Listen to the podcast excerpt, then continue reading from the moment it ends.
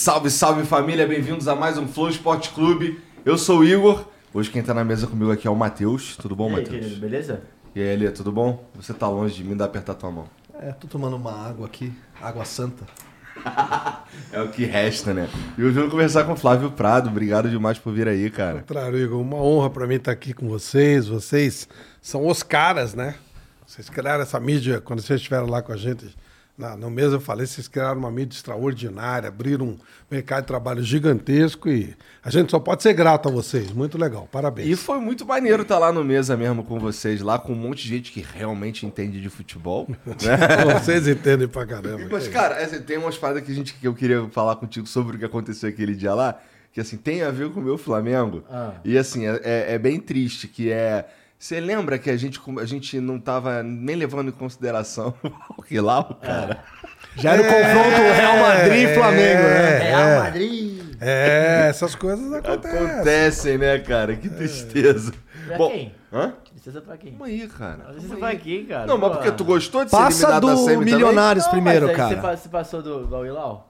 Não, então, mas é isso que eu Então, tô mas falando, é triste, tristeza pô. pra quê? Eu fiquei feliz, pô. Não, mas, pô. Acompanhado, pô. Tamo junto, olha que delícia. Passa do Milionários Ah, o primeiro. Vasco fazia gol ontem, eles vibravam do jeito que eu tava assim, que fila da puta esse moleque, cara. Vamos, meu Vascão. Mas antes da gente continuar, deixa eu falar aqui do, do- de quem tá com a gente aqui hoje, na, na- patrocinando, que é o Esporte da Sorte. O Esporte da Sorte é um site que você pode é, apostar, fazer aquela fezinha é, nos jogos, né? De várias ligas, de vários esportes. E, cara, é um jeito de você se divertir, é um jeito de você tornar o jogo que você está assistindo, o evento que você está assistindo, muito mais interessante, muito mais emocionante. Porque vamos lá, você tá assistindo aquele jogo lá, São Paulo e Água Santa, tá ligado? É, e aí. Não, eu, eu vou fazer isso nas semifinais do Paulista, né? Ah. Bragantino e Água Santa, né? Vou lá. Aí aposta o quê? Aposta no quanto Quem? escanteio, quem vai fazer gol, quanto vai Ah, ser o jogo. Exatamente. Quem vai Não, mas eu ganhar. sou o Braga Bull. Braga Bull. Tu é o Bragabu? Braga Bull. E Entendi. o Palmeiras, será que vai... Não pode nem um, golzinho? O que que você acha, Contra? Flávio? Esquece. Palmeiras campeão, pode passar O faixa Palmeiras já? seria campeão com qualquer um, né? Imagina É, agora, é imagina. falando. Não tem nenhuma chance. Olha, às vezes tem a males que vem pra bem. Eu sempre lembro do chute do Pinija na trave. Nossa senhora, é O verdade. Brasil poderia ter se livrado do Um maior 7 a 1. vexame da sua história. Então, a males que vem pra bem. Sabe Deus o que viria num Palmeiras de São Mas Paulo, Palmeiras de Corinthians no vexame, né? Final. Ah, mas é menor do que perder de 7x1. 7x1, né? ah, mas também Então, seria seria, mas na gente dizer que tragédia e tal. Ah. Nunca saberia o que estaria para acontecer. É E, e ele melhor- tatuou esse lance, né? na- É, no, no lógico, braço ou na lógico, perna, agora eu não lembro. Não, Né, eu nas- olhei quando eu vi, eu falei assim, mas que filho da puta. Olha o que ele fez com a gente, pô. Poderia ter feito o raio do gol, né? Requintes de Faz o gol, pô. Faz o gol, cara. Jogador Pô. da onde? Do Vasco da Gama, né? É, né? Vasco representando, né? Mas, ó, você pode, pode entrar lá no site do Esporte da Sorte e fazer sua fezinha lá, fazer sua aposta. Lembrando que, bom, você precisa, se você for entrar lá para se divertir, é importante que você use o dinheiro que você já ia gastar com entretenimento mesmo. Sei lá, aquele. Cineminha, né? Aquele cineminha que tu marcou com, com, com a pessoa no Cervejinha. Tinder. A pipoquinha que você Que ia não rolou? ali, pô, ah, não vou, não, tô cheio. Então, Você economizou. Seu time não classificou pra semifinal do estadual? Economiza a cervejinha que você ia gastar pra ver o jogo e o após. churrasquinho que você ia fazer, Aí, você vai estar pronto. economizando agora. É Isso. Aí coloca lá no Esporte da Sorte e vai se divertir, tá bom? É, se você quiser também, tem lá uns jogos é, para você se divertir, pra você brincar também, que é, são jogos online mesmo, assim, valendo dinheiro. Esses aí pra você jogar com mais cuidado ainda, tá bom? É, mas entra lá no site do Esporte da Sorte e vai se divertir, tá bom? Isso. É isso. É, até figurinha hoje, não tem aí, Mulambo? Tem. Vamos ver, ó. Caraca, bonito. Olha as bolas mesmo. copas. Bolas na Copa. Maneiro, hein? Bonito, bonito. Você que está assistindo, você pode resgatar esse emblema aí também, totalmente de graça. Você tem 24 horas para fazer isso, depois a gente para de emitir e só vai ter acesso quem resgatou, tá bom? Mas é só entrar em nv99.com.br barra resgatar e usar o código mesa redonda. Não podia ser outro, né? Ah, não podia. Então entra lá, é, resgata o teu, a tua figurinha e você pode mandar uma mensagem pra gente pela mesma plataforma, nv99.com.br barra Flow Esporte Clube, e, ou então o link que tá co- fixado aí no comentário. É, manda mensagem pra gente, você vai ouvir a voz é, é, feliz e, e contente de Mulambo, porque ele é um classificado, né? Pro... Ainda não, salve, calma. salve, família. Ah, classificado é já, paizão. classificado Pode ficar já, né? tranquilo. E o Arsenal já é campeão inglês, ô Mumu? Segue meus Gunners.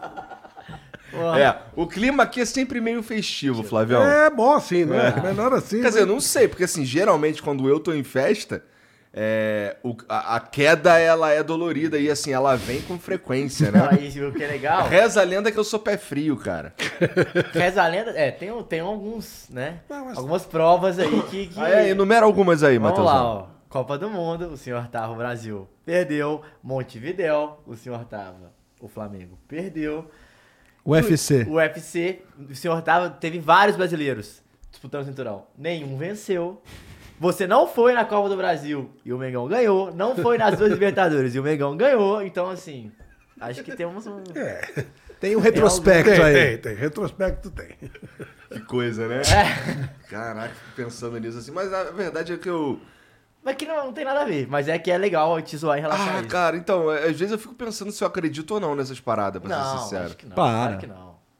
Porra, eu sei que Eu joga, também porra. tinha isso aí. Meu primeiro jogo no Morumbi foi São Paulo e Vélez, 1994. Tinha 7 anos de idade. Aí eu falei, nunca mais ouvi o São Paulo campeão. 2005 eu fui com um cagaço.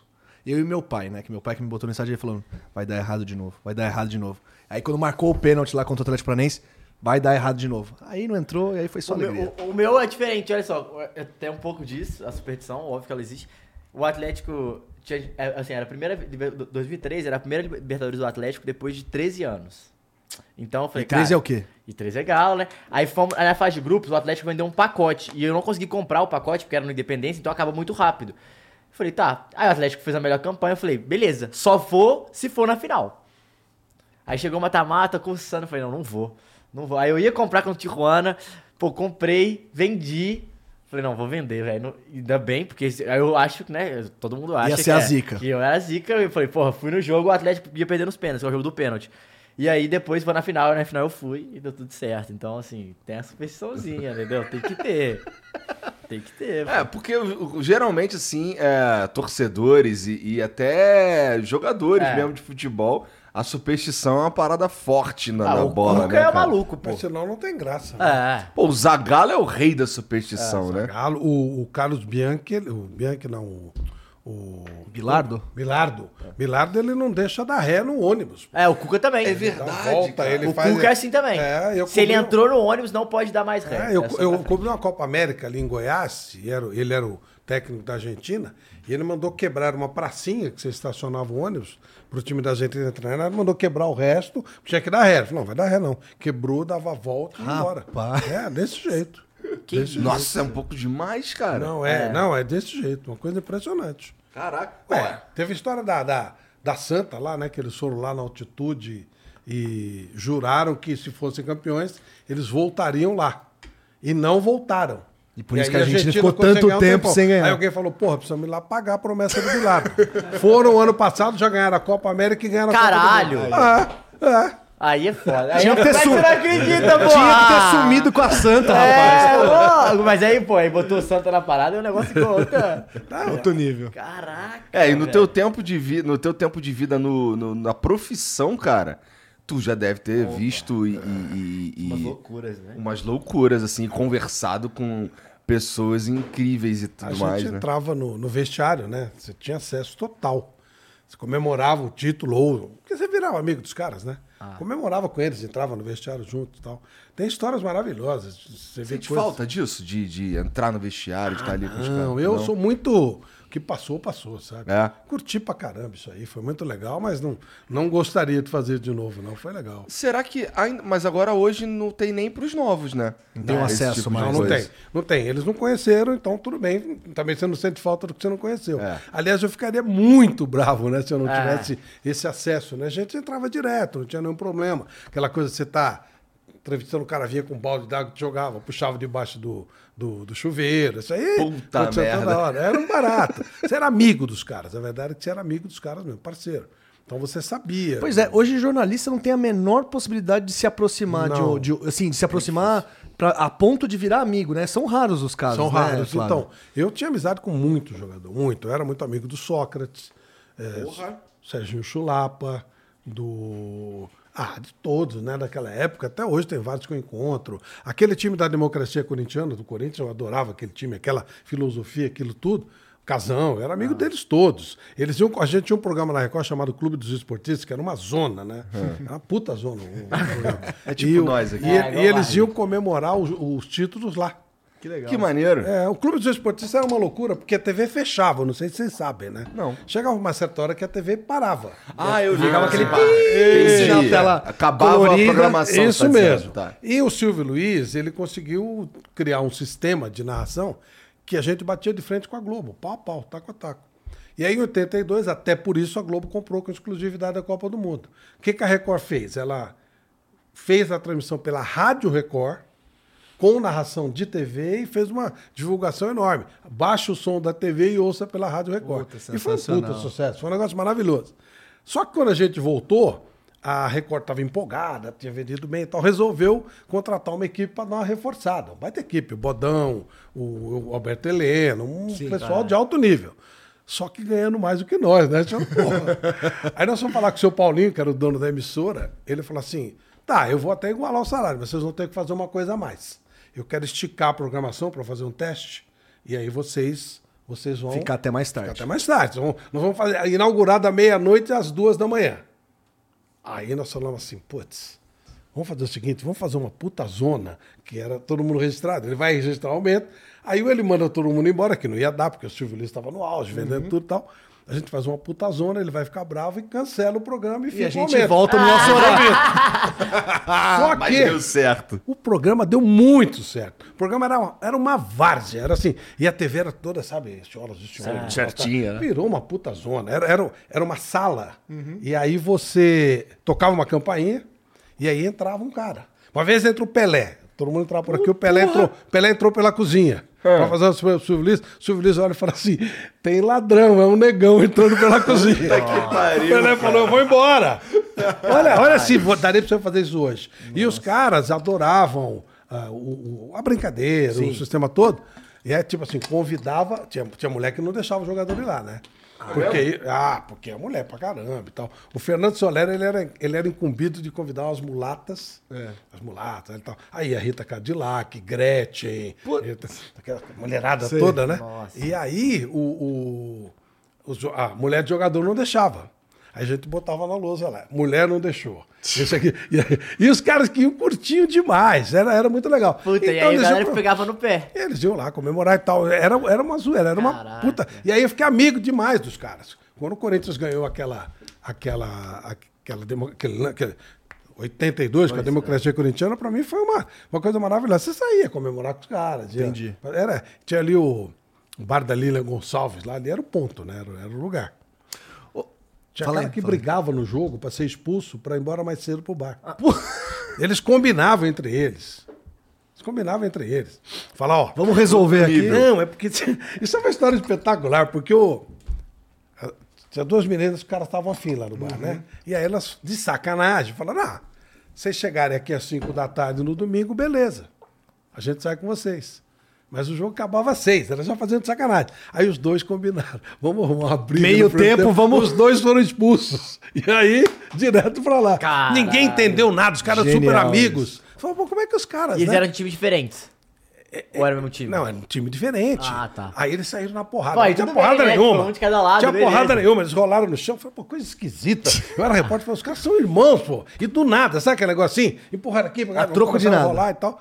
Daí, Dali 10 minutos, os dois estavam no bar da Lila Gonçalves, numa puta boa e tal. Deu tudo muito certo. Era desse Bom, jeito. hoje, E a gente sabia, né? Os caras contavam a história depois. hoje tem uns caras que faz coisas semelhantes para ou, me- ou não faz por causa do, de, de fantasy game, né? É, e também carnaval, né? Tem gente que fala que tem O, carnaval. o, o Thiago Nunes veio aqui e falou que ele teve jogador que ficava preocupado se ele não era volante, né, jogador de defesa, não fazia falta pra não tomar amarelo, pra não perder ponto no cartola. Ah, tem isso sim.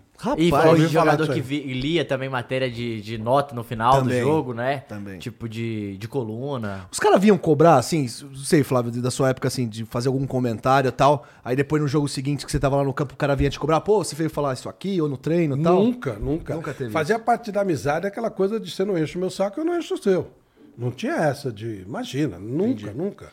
É, Você falava o que você queria e, e de vez em quando eu falava, "Ô, não, era, não é isso aí não. Então o que, que é? E o cara falava. Ah, entendi. É, Era porque hoje a legal, galera é fala muito que os caras melhor, sentem né? muito. Claro, É. claro. Muito melhor, pô. Mas a Claro. galera fala que os caras sentem muito hoje, né? Inclusive, tipo, até pra dar entrevista. Não, esse cara eu não dou entrevista. Que pega não muito tinha essa no pé. frescura, não. É. Não tinha essa frescura, não. O cara ia e ia. É, aquela hoje coisa os caras se escondem muito atrás de assessor, né? Enfim, né? E nem é não o sabe. cara que vai brigar, né? É o assessor que vai Não, brigar. não com- tinha briga, era aquela coisa, que você falou tá Brigar, errado. né? Então o que que é? Já ligava o microfone. Resolvia na hora ali. Lógico. Aí o cara dava a versão dele e acabou. Mas era muito difícil também você É. dar alguma coisa que não fosse certa, porque você perguntava pro cara, pô. Entendi. É. Ó, tem uma informação, se o cara falava, não tinha problema. O que será que, o que será que fez é, com que esse sistema mudasse completamente, se tornasse muito mais distante como é hoje? O que será?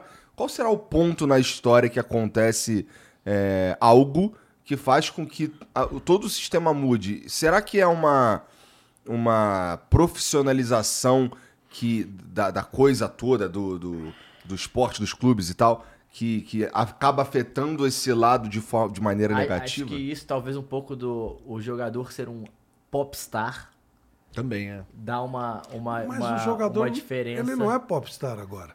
Popstar é o técnico. Então, mas agora a torcida. A torcida Porque o técnico que fala toda hora, né? Isso, exatamente, esse é o ponto. A grande atração, quem é a grande atração de São Paulo? Rogério Ceni, claro. Rogério Ceni. É verdade. Então, mas do Qual Corinthians, é o cara mais falado? é, né?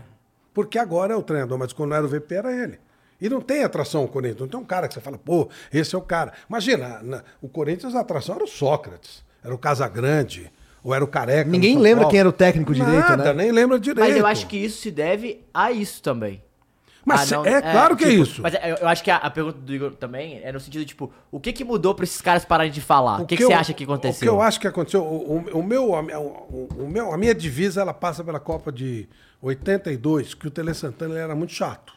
Ele era, era um puta cara, tá? Eu adorava o Tele, a gente, a gente- era amor e ódio, a gente brigava e depois a gente se, Achava se ele genial, telefonava. Quando, quando eu- na época eu tava no Cartão Verde, quando faltava convidado, a gente ligava pro Tele e ele ia. Demais. Pra cobrir Porra, o, a o Tele, cara. Porra. E ele já era o Tele. Porra, é, e ele já era o Tele. É tipo eu ligar pro Zico, qual é, Zico? É, Cola aí, é, mais de uma vez. Então não tá fazendo aconteceu. nada em casa? Cola aí, né? Aliás, o Zico é, era gentileza pura. É, né? gentileza Gentileza, nossa, impressionante. Várias vezes enchi o saco dele na Copa de 82, tava, que os caras diziam que ele tinha voltado pro Brasil e ela tava do lado no- na, na concentração, eu chamava lá e dizia, porra, que saco, outra vez isso aí e tal. era desse Toda jeito. vez que, eu, que, eu, assim, que alguém me fala assim, cara, você vai encontrar o Zico. Aí eu levo uma paradinha pra ele assinar. Toda vez. É, O Zico, não, eu, depois eu volto nessa história, mas o Zico tem uma história comigo que é muito engraçada. Ah. Porque eu trabalhava com o Zico na TV Bandeirantes. O Zico era comentarista e eu também. Aí teve o negócio da, da, da fogueteira, em 89. Brasil e Chile lá, É, né? E eu desesperado para voltar para São Paulo. Eu nunca queria ficar muito. Eu viajava muito, eu queria voltar para São Paulo. Aí perdi o avião, porque a fogueteira esticou, bandeira e tal. Aí chega a madrugada, eu falei, puta, quase madrugada, né? Tipo 11 e tal. Pô, como é que eu vou voltar? Fechava o aeroporto e tal. Falei, puta merda. Eu digo, falar, tem um ônibus, vai de ônibus. Eu falei, putz, falei, eu te levo. Subi no carro do Zico, encostei na rodoviária, desci. Mentira. Aí o Zico veio, me deu um abraço e tal. O cara ficaram olhando e falou, porra, quem é você, cacete? Porra, o Zico falou, não, ele trabalha com esse cara. Porque eu não era conhecido. O? Zico te trazia às 11 horas da noite na rodoviária. Mas foi exatamente, era gentileza do Zico, era uma coisa desse tipo. Mas o Tele, voltando, o Tele era muito enjoado, né? Sabe que tu me contou essa história, e aí eu tive com o Zico pouco tempo depois. É, eu tive com o Zico um pouquinho antes do aniversário dele. Lá no Maracanã eu contei essa história pra ele, ele lembrou. Ele lembrou, tô falando. Caraca. Ainda bem, né? Se fosse mentira. Imagina, eu ia te pegar agora, hein? Não, não foi é nada louco? disso. Sabe o que é louco? Que assim, semelhantes a essa, a essa história aí, eu já ouvi um monte, de um monte de gente que o Zico é esse cara. Eu já ouvi história do, do moleque do. que tava indo pro CFZ no comecinho lá, que o, o recreio não é como é hoje e tal. É, e o Zico passando assim, botava todo mundo dentro do carro e levava. É isso, é isso mesmo, é isso mesmo. Então, Então, tipo, todas as histórias são boas, né? É muito não, o- louco o Zico, isso. o Zico é um É. cara muito legal. Não, Muito não, louco. não tem contraindicações. Ah. Aí o Tele ele ficava puto porque os caras fumavam na cole- na- na- nas entrevistas. Era um por um. Cada um entrevistava um, o outro era 10, 12, 15 pessoas também. Não era uma coisa tão absurda. Ele dava uma entrevista com o pessoal do jornal, E uma para cada um de rádio e, e- e TV. E os caras iam fumando. Ele ficava puto. Ele O jornalista, você disse? Jornalista. Ah, Entrevistava fumando. Aí ele falou assim: ó, seguinte, eu não vou dar mais entrevista para um por um, que eu fico tossindo com dor de garganta e tal. Aí ele juntou todo mundo e falou: dá uma entrevista só. Quem estiver fumando, fuma uma vez só, não vou ficar aguentando isso aí.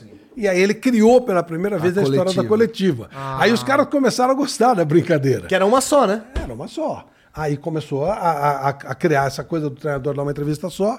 E depois, quando começaram, quando a tecnologia Nossa, aumentou. ele inventou um monte de coisa, inclusive a, a coletiva. Aí, quando, quando a tecnologia aumentou, começou a ter muita gente, aí realmente ficou inviável do cara dar uma entrevista um por um, aí virou coletiva, e aí virou um esconderijo de jogador. Eu acho isso complicado. Eu acho que isso também passa muito pela hora da decisão, o cara não ter estrutura para decidir. Porque não tinha muito essa história de, de escolher jogador. Acabava o jogo. O cara saía e você ia procurar Você por ele. escolhia. Não tinha essa de não falar. O cara sabia que ele ia falar. Não tinha, não Que é falar. um só, que o time que escolhe. e Nada, tal. não tinha nada disso. Acabou o jogo, eu entrava no campo e ia onde eu quisesse. E, e nunca, não lembro É, nunca de alguém. parou de não deixar entrar em campo. Eu não lembro de nunca um cara ter falado que eu não ia falar. Nunca. Isso aí, o cara, o cara falava e acabou. Não, uma das coisas, uma das aberrações, né, que eu já sou da era, digamos, digital, né, do jornalismo, mas uma das coisas mais recentes que eu vi foi repórter de rádio não poder ficar mais no campo. Tem que ficar na tribuna, porque eles querem limpar a área É, do campo pra não né? sujar, pra imagem.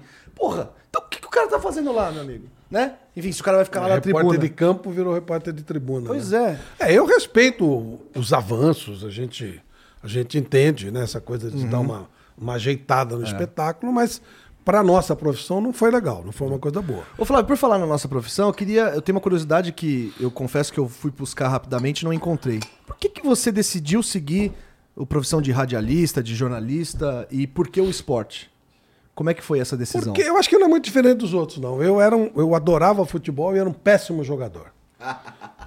morava no meio do campo de várzea, morava aqui na, na, na Zona Leste, e, e ali só tinha campo de futebol. Onde hoje é o metrô, do, do, da- do metrô Penha ao metrô Vila Guilhermina, só tinha campo de futebol, era um colado no outro. E então você tinha que jogar futebol. O meu problema é que eu não sabia. Era muito ruim. E aí, eu, Era o último a ser escolhido. Era, sempre é. o "Ah, bota esse cara no não gol. tinha dinheiro para comprar bola, então. aí eu, eu gostava daquilo e aí eu que fiz? Começar a ler sobre a coisa, estudar sobre a coisa. Comprava Gazeta Esportiva, que era o jornal da época e tal. E eu era o que pelo menos entendia mais do negócio. Ouvia tudo. Aí você ganha um certo destaquezinho. Sim. Então aquilo começou a virar um sistema. E aí eh, eu falei, bom, eu era fanático pelo São Paulo naquela época, né? Hoje é exatamente o oposto, mas eu era. E aí, a minha família, né? Era aquela coisa de ajudar o São Paulo. São Paulo não tinha dinheiro para nada. Hoje também não tem. Mas agora, hoje é mentira besta. Naquela época não tinha dinheiro, era consciente. Era pra disso. comprar tijolo, né? Pra construir Morumbi. Não, né? antes, era Antes pra, disso? pra- é, era, era um time pra. Eu tô falando da minha avó, minha avó, tô falando no metade do século XX, né? Pô, Bem lá então, atrás. lá não era nem nascido. Aham. Eles faziam quermesse aqui na região e doavam dinheiro pro São Paulo. Caraca. É, para ajudar o time, que era um time querido. São Paulo é o mais querido, Uhum. porque ele não tinha dinheiro e ele juntava, ele pegava a bandeira e os caras iam jogando dinheiro. E aí, quando inaugurou o Pacaembu, o Getúlio Vargas vai, eu não vivi isso, tá? Só tô contando a história. o Getúlio Vargas recebe, então vai agora o Palmeiras, entre Palmeiras, metade vai, metade aplaude. Corinthians, metade vai, metade. São Paulo, todo mundo aplaudiu, porque era o queridinho. Todo mundo ajudava e tal. Fala, pô, esse é o time mais querido. Aí ganhou esse apelido. Aí vem esse apelido. Só que o São Paulo contratou o Leônidas, do Flamengo. O Leônidas caiu em desgraça no Flamengo. Quando ele traz o Leônidas, ele muda de patamar. Ele passa a ser o terceiro grande. Aí vira rivalidade, é outra coisa. Bom, em frente. E aí, eu fui ver um jogo, uma final, e, e o São Paulo precisava. O São Paulo não ganhava nada, ele estava construindo o Morumbi e tal. Mas naquele ano, por sorte, pô, enfrentava o, o- o Santos de Pelé e a Academia do Ademir da Guia. Vai ganhar o quê? Né? Com, sem dinheiro, sem nada. Mas naquele ano foi andando, andando, andando. O São Paulo jogar por uma vitória contra o Corinthians para ser campeão. Faltando 15 segundos para acabar o jogo, o Corinthians empatou. Aí o São Paulo foi pro jogo extra contra o Santos, não precisa nem falar o que aconteceu. Ah, e uma semana depois, eu trabalhava na feira, eu vendia banana. Tá bom. E, e naquela época a banana embrulhava no jornal, né? E você recebia de cachê, né, de ganho, o que você vendia. Então eu recebia um caixa de banana. Ajudava pra cacete aquela banana lá no. E eu recebo um jornal embrulhado onde tá uma matéria contando a história do jogo que eu fui assistir. Os malditos gols de dezembro. Não só naquele. Não só aqui em São Paulo aconteceu isso. Aconteceu com o Botafogo no Rio, com o time chamado Água Verde em Curitiba. De, no último minuto sai gol. Foi uma coincidência. E os caras perderem títulos. Eu li aquilo, eu falei, nossa, que coisa fantástica. Esse cara contou a minha história sem eu saber quem era. E aí eu perguntei pro meu pai, o que, que é isso aqui? Ele falou, isso aqui é jornalismo esportivo. Eu falei, bom, tá decidido Já o que eu escolhi. vou fazer. E aí foi. Nunca mais eu larguei aquilo. Eu às vezes faço um, um stand-up sobre futebol e esse- eu ganhei um quadro, né? Da, da- da- desse jornal, o cara assinou e tal. E, e eu coloco isso lá. Isso foi uma, uma mudança de patamar da vida da minha família, não só a minha, né? E aí fui caminhando, fui fazendo, fazendo, fazendo, tentando entrar. Como eu falei, naquela época você tinha oito, dez lugares. E aí eu consegui um estágio na Rádio ABC de Santo André. Trabalhava durante a semana no- na Light, né? Que hoje é Eletropaulo, na Light. Não é nem Eletropaulo mais, mas enfim. e aí, é Enia, né? Agora é Enia. É, lá no Rio ainda é light. É Light, É, né? falar, eu ia lá. Aí, aí eu, eu trabalhava durante a semana e no final de semana eu trabalhava de graça. Levava um marmitex, ia lá para Santo André, pegava trem e tal. Aí um dia eu, e ao mesmo tempo tô com o dinheirinho lá fazendo faculdade. Aí um dia tenho, eu ouço falar na faculdade que ia ter um concurso para escolher um repórter e um comentarista. Lá na, na Gazeta. E aí tinha um Teatro Gazeta lá, concurso aberto, qualquer um podia ir. Vou lá, me inscrevo e tal. 3 mil pessoas. 3 mil. Escolheram dois. O comentarista que foi escolhido foi o Galvão Bueno. Porra! E o repórter fui eu. Caraca. Eu, como, como repórter, ele come- como comentarista. Começamos no mesmo dia a carreira. Que demais. E aí. Aí. Cada um foi pra sua. Cada um foi pra. Ah, não, mas nós fomos juntos pra Record, fizemos uma Copa do Mundo de 78 juntos.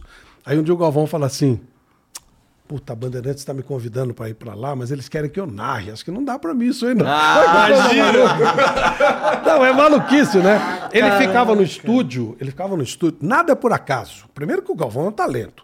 E segundo que, né? E ele era bom comentarista? Era bom comentarista. Ele, ele é formado em educação física, ele falava Ele jogava todos os basquete, esportes. né? Isso eu já não sei, mas ele. Ele diz, né? É, não, eu não sei, não sei. Mas ele sabia todos os esportes, Fórmula 1 e tal. E aí ele ficava no estúdio narrando o jogo pra nada, pra poder se aperfeiçoar na história. Olha só. Olha que legal. Ele falou: vamos comigo para Bandeirantes? Eu falei: ah, não vou, vou ficar. Eu tava bem com o Silvio Luiz e tal. E aí ele foi, seguiu a vida dele e virou isso que virou, né? É um negócio espetacular. Mas a gente fez muito jogo no interior aí, com, na, na Gazeta, eu como repórter. Mas vocês eram na mesma sala ou não? Como é que é? Na faculdade vocês eram na mesma sala? Não, a gente não era. Eu era da faculdade, ele não. Ah, era tá. concurso, era aberto. Ele veio lá de era Londrina, ó. aberto. Eu não sei de onde ele veio. Eu acho que ele é do Paraná, né? O- não, a família dele é do Rio. É. Isso. A família dele é do Rio. A, mãe dele, a mãe dele era uma atriz Uhum. e o pai dele era um locutor esportivo. E eles eram ligados ao. E ele era muito bom, né? Pô, ele foi. Ah, sim. Eu ainda teve um, um- um rapaz que ainda nós brigamos e tal, brigamos Uhum. pela vaga, mas ele não, ele foi. Nossa, ele foi, ele foi disparado. E aí virou o que virou. Já no ano seguinte eu fiz a primeira Copa do Mundo. Nossa, Passa rápido de mesmo. 82. Não, Não, 78. 78. 78, na Argentina. Era bem novinho.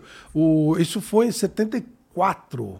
O Galvão, ele chegou até a narrar alguns jogos em 74. Olha porque só. ele entrou primeiro. Tá. E, porque aí a minha vaga voltou, virou, enfim. E aí eu entrei no final de 74. E, e, e aí na Copa de 78 eu fiz a Copa. Já fiz lá na Argentina. Demais. Você já tinha, tu já tinha. ah, Mas nesse momento aí tu ainda tava terminando a faculdade. É, porque aí quando eu entrei no meio, os, os professores eles foram muito gentis, né? Eles entendiam que se eu queria A prioridade era o teu trabalho. né? É, e e era o que eu estava eu tava buscando. Então eles tiveram muita gentileza comigo. Eles, eles sabe, tinham uma certa tolerância. Eu fiz uma viagem com um pouco mais de seis meses de, de, de trabalho.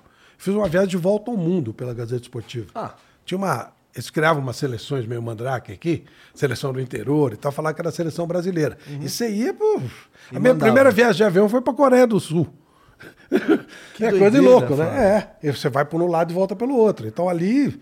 É, isso, e aí o que, que os professores falavam? Vá num jornal, de cada local que você for, pega um, um documento que você teve lá, vê como é que os Pra caras trabalham, comprovar. depois você faz um relatório e a gente aceita. Vale como Pô, trabalho. isso aí é maravilhoso. Isso é, isso é inteligência do professor. Isso- e essa vivência que eu tive nisso aí, você vai. Pô, de repente você sai lá na. Eu, eu tive na, na, na- em Dubai. Pô, você olha, era. An- Antes de Dubai ser Dubai. É, o, o, o Dubai é, o- o- não tinha campo, era areião. E os caras se trocavam numa tenda. Eu tenho foto disso aí, é o maior barato, porque é, né, você fala, nossa, não dá para acreditar num negócio desse. E aí dava volta, tá? e acabamos saindo pela Europa e voltamos para o Brasil. Foram 67 dias. Mas assim, sem telefone, sem nada, né? Caipira pra caramba, acabou o dinheiro logo, porque fui gastando. Gastou né? tudo. Gastei tudo, era aquela pendura do cacete. Era assim. Foi, e foi- mas foi uma experiência maravilhosa. E aí no ano seguinte eu já fiz a Copa. É, suponho que seja uma, uma, uma experiência transformadora mesmo, especialmente para um cara que nunca tinha saído do Brasil, jovem, começando na Checa. profissão. Hã? Jeca. Jeca. Jeca. Nossa, imagina. A gente, E- não, a gente se gozava, porque os jogadores também estavam na mesma situação, né? Aí eu falava, porra. Vocês estavam no mesmo barco. É, você não saía da penha, onde você tá agora e tal. A gente pegou o avião na Grécia, que os caras falaram, esse, esse avião é do Onassis. Aí um olhou pra cara do outro e falou, porra, olha só onde a gente tá, pô. Era inacreditável, né? Você tá, no, você tá naquele lugar assim, longe, fora de tudo, né? E o time ganhava, o time era bom. Era o time... É? Daquele time, o cara que mais se destacou foi o Mauro Galvão. O, desculpa, o Mauro Pastor. Lembra dele? O Mauro Pastor Não. chegou a jogar no Inter, ele chegou a jogar na seleção brasileira. Chegou Olha a fazer só. um ou dois jogos na seleção brasileira. Mas teve muito jogador que foi, foi destaque, foi legal, foi um Loucura, né? período bem legal. É. E nessa vida de repórter aí você ficou até quando? Mais ou menos. 87 eu fui para Bandeirantes e o como repórter. E aí o, o Luciano do Vale resolveu comprar o campeonato italiano. Eu adorava futebol internacional, mas era um porre para conseguir informação. Eu gastava uma fortuna que eu não tinha para comprar revista estrangeira. Porque tinha um, um- um- repórter na Gazeta Esportiva, onde eu comecei meu estágio, que ele adorava futebol internacional. E ele era amigo do técnico da seleção da Iugoslávia, que era amigo do Oswaldo Brandão, que era um grande parceiro dele. Então eles se falavam, tal, o cara mandava ficha de jogador, falava assim, ó, esse cara é bom, ele fazia, guardava tudo umas fichinhas e tal. E eu olhava aquele cara e falava, pô, coisa legal. Ele falava de, de- ele falava de uma tal de Copa dos Campeões, que é Champions League. A gente não tinha a menor ideia do que era isso. Nada, nada, nada, nada, zero. Aqui no Brasil, nada, zero, zero. Tinha noção de nada, zero. E aí, tipo assim, o Julinho Botelho vai pra lá, explode, tal, o Uhum. cara voltava, contava um pouquinho de história. Mas você não sabia nada, não tinha nada, imagina. E, e, e aí. Os o- brasileiros que iam pra lá, você não sabia nem o que ia acontecer Nada, com os caras. Nada. Os caras voltavam e contavam a história que eles queriam. né? Lógico. É, é, era um jornal ou outro que o cara trazia, mas era uma coisa assim, totalmente fora de qualquer patamar. Pô, tô falando dos anos 60, né? 70. E aí o, o- o- eu comecei a receber essas revistas e tal. E aí o, o- eles, a gente transmitia os jogos, era o Silvio Luiz e o Juarez Soares. E eu ficava de repórter dentro do, do- de um restaurante que era na hora do almoço. Tá. E os caras estavam comendo macarrão, falavam, ah, o campeonato italiano, e, e os caras falavam coisa e tal. É, aquele do Porpetone lá, como é o nome? Jardim de Nápoles. Jardim de Nápoles. Lá no Jardim de Nápoles fazendo a reportagem. E aí os caras falavam alguma coisa, falavam, gente, posso corrigir? Isso aqui não é assim, assim. Aí, aí o, o Luciano falou, Pô, você conhece essas coisas? Então vai comentar. Aí o Juarez parou de comentar, que ele ficava com o saco cheio daquilo, e eu fui comentar. Ali eu comecei a ser comentarista. E ali apareceu Gullit, Van Basten, Careca, Alemão, Maradona. Era um baita a, campeonato. a, a era de ouro, né, É, do era futebol de italiano. ouro. né? Aí no ano seguinte eu vou para Itália, 89, dois anos depois, e entrevistei todos esses caras. Caraca. Uma coisa de maluco, né? Ainda bem que teve um herói que tirou uma foto, senão vira mentira. senão vira... É fácil você falar que é. Um cara que estava com a gente, ele, tava, ele segurava o, a iluminação, né? Chamado de pau de fogo. E ele tirou uma foto com o Arrigo Sacchi. Anos depois eu vi no currículo dele dizendo que ele tinha feito um curso de aperfeiçoamento com o Arrigo Sacchi. Ele segurou o pau de fogo e tirou uma foto. Agora, eu tirei, ali pela primeira vez eu vi que era um produtor, tinha uma produtora, então eu fiz entrevista com o Van Basten, com, com o Cruyff. O único que não consegui foi o Gullit, porque o Gullit estava machucado. Depois, anos depois eu, eu fiz com ele aqui em São Paulo. E vem cá, curiosidade de produtor também. Você foi com isso marcado ou foi conseguindo lá, assim, no seu trabalho não, de campo? tinha uma ali? produtora, tinha Ah, uma tá. produtora. Alguns eu tive que ir na raça, porque os caras não... não, não- tipo o Bádio. O Bádio ele não, não quis marcar nada. Mala total, né? É mala? Mala, mala. Aí ele tá passando, eu achei que o coisa Dunga ia me ajudar. cá, o Dunga não me ajudou, na Fiorentina não me ajudou em nada. Aí passa o Bádio. Eu falei, puta, é a única chance, né? Porque você ficava rodando. Falei, Bádio, eu trabalho na rádio do. Eu trabalho na, na TV do Zico. E ele tá precisando de um recado teu. O cara parou de um jeito. Sabe quando o carro para e dá cavalo de pau? Ele falou, você conhece o Zico? Eu falei, não, eu trabalho com o Zico. E era na Bandeirantes, era verdade. Aí ele fala assim: Eu amo o Zico. Eu sabia disso, claro, né? Ele pegava aquelas fitas Sim, cassete, é. ficava vendo o Zico bater falta pra, pra, pra copiar. Uhum. Só não aprendeu a bater pênalti. Graças a Deus. Aí ele, ele parou. E ele, ele, o Mala, que não queria falar nada, quando eu falei o nome do Zico, Pronto. ele me deu uma entrevista, ele falou até Bandeirantes, o canal do esporte. Vocês estão vendo? Fez até a vinheta já. Tudo, tudo, tudo, tudo. Porra, o Zico abria aquelas portas assim absurdas, né? Que nem Pelé. Que nem o Pelé. Eu tô na Tailândia, numa fila pra passar uma matéria, e aí chega um zoinho puxado lá. O inglês sempre foi muito ruim, né? E imagina o inglês de um tailandês e o inglês de um Jeca da Penha. O negócio é um de louco. Mas a gente entendeu. Ele, ele me achou estranho. Ele falou: quem é esse cara aí, né? Um cara diferente. Aí eu falei que era jornalista, que eu precisava mata- passar matéria. Então ele falou: de onde você é? Tô falando de 77, 78. Ele falou: sou do Brasil. Olhei, ele ficou olhando pra minha cara do meu jeito, né? Onde é? O que, que é? Que e isso? tal. Aí eu falei assim: Brasil, pô.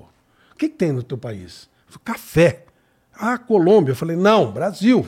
Aí ele entrou no mapa, pediu pra eu mostrar onde era e tal. Falei, o que mais que tem no teu Brasil? Ah, tem, por exemplo, o Pelé. Puta, quando eu falei Pelé. Esse cara ficou enlouquecido. Falou, dá um tempo, voltou com uma foto, o pai dele com o Pelé, numa discussão do Pelé lá.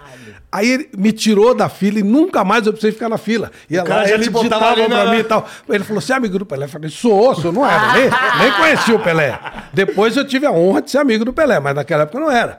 Esses caras, eles abrem, eles têm um poder de abrir portas, como um Ronaldo, o fenômeno, o Ronaldinho. Esses caras, eles abrem umas portas pra gente assim extraordinárias. Se você souber usar, é maravilhoso. Não, Isso acho que foi o, foi o show, não sei se foi alguém que falou que, né, sempre levava na mala, né, quando ia camisa do fazer Brasil. camisa do Brasil, né, da É. seleção. O show- Abre Que qualquer isso porta. abre qualquer porta, Os né? outros, os times, nenhum time brasileiro tem É, nenhum o, o significado. falou da, da história da Rússia lá também, que ele tava na Rússia e falou, cara, não consegui entender nada do que os caras falavam. Aí falei, Pelé, puta, o cara. Não, Pelé é um absurdo. Pelé é um absurdo. O Pelé é mais conhecido que o Brasil. Ah, com Ah. certeza. Mais o Brasil é conhecido por causa do Pelé. Também isso. É. Isso é muito louco. Podemos fazer assim. Não, é, o, o Pelé é um absurdo. O Pelé realmente é uma coisa que a gente não consegue dimensionar o tamanho do Pelé. Não, é uma coisa. É, a gente não tem noção. Não, é, é inacreditável. E olha, dentro da, da tristeza que foi a morte dele, foi legal pro pessoal mais jovem entender um pouco do que é o Pelé. grandiosidade, Quando o cara tá vendo né? Champions League, o cara tá vendo tudo e o rosto do Pelé por lá, aí o cara vai conseguir entender um pouquinho. Pelé é um absurdo. Pelé é uma coisa assim. É, lá no, lá inexplicável. no Catar, durante a Copa, é, bom, tudo muito iluminado, muitos painéis e tal. E aí tinha um, um- Eu lembro de um específico que ficava passando assim, as bandeiras dos, dos países que estavam participando. E aí ficavam, parava tudo e, e mostrava uma foto do Pelé. Ah. É, e na época que ele ainda tava no hospital e tal, é Pelé, fique bem, fique bom logo, não sei o quê. E, e ficava lá um tempo, sabe? Assim, na Copa do Mundo, lá no Catar. Pelé, eu, eu, eu devo muito a ele, sabe? Muito, muito. Aliás, nós todos devemos, embora vocês não saibam. O Pelé, ele deu dignidade ao jornalista. O jornalista esportivo era o lixo do lixo. Você era burro. Isso não mudou muito, mas você era burro e, e, e, e aí você não sabia falar de política, de nada. De economia Então os caras de economia, os caras do jornal pegavam, ah, pega esse ponto aí e coloca lá pra fazer qualquer coisa. Às vezes era até um cara que fazia um trabalho diferente lá, Uhum. eu botava lá pra falar. Fala qualquer coisa e tal, não sei o quê. Aparece o Pelé. Quando aparece o Pelé, você muda o patamar do futebol. Ah, outra coisa. A menina que se metesse com o jogador de futebol era porrada, era colocada pra fora de casa e tal. Hoje o cara. Sim. né, É vamos lá ver mesmo? você. Opa! Ele é Era igual como artista. malandro, vagabundo, É, é né? lógico. Não, imagina, né? Não, nem pensar. Era um horror, era uma vergonha pra família.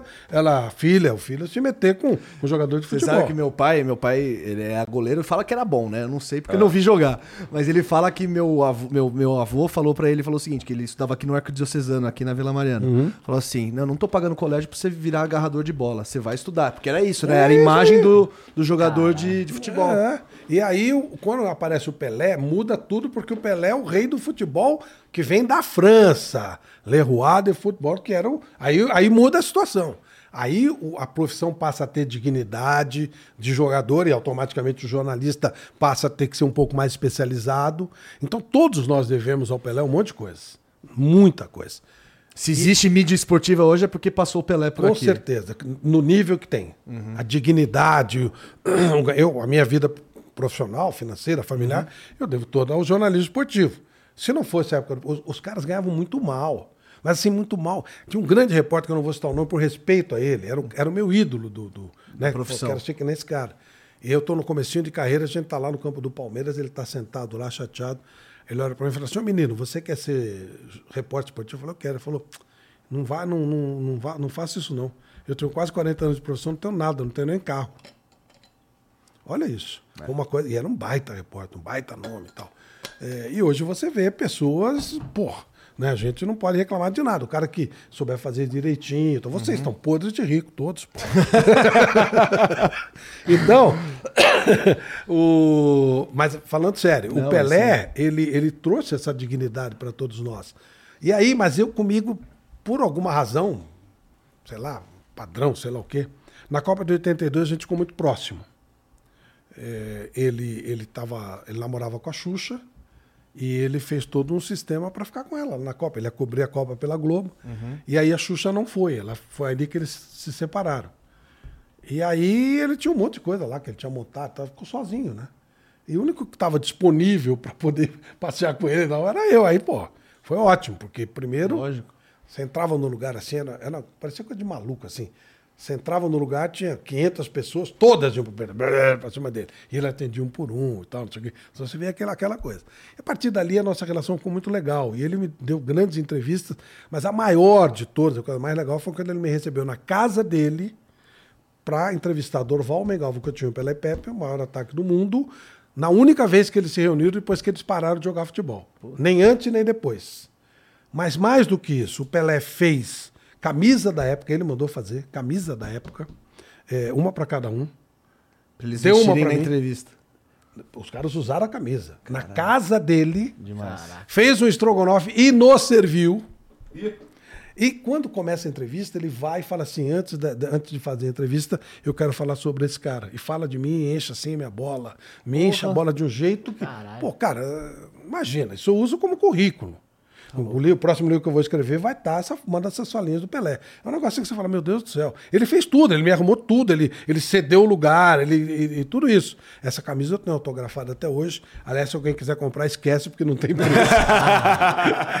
não tem preço. Nada, não. já abriu o olho já. Não, não dá, não dá. né? É tipo um negócio assim, pendurado, junto com as minhas camisas, cuido direitinho e tal, porque é uma preciosidade. E, e, e aí você vê é, a, a dignidade desse cara, o tamanho desse cara. Quando ele morreu, tinha um livro meu em cima da. No, no- lá no Museu Pelé, ele deixou um livro meu aberto no, no- no- na, na mesa dele, no Museu Pelé. O Pato Falé tirou. Assim, uma coisa.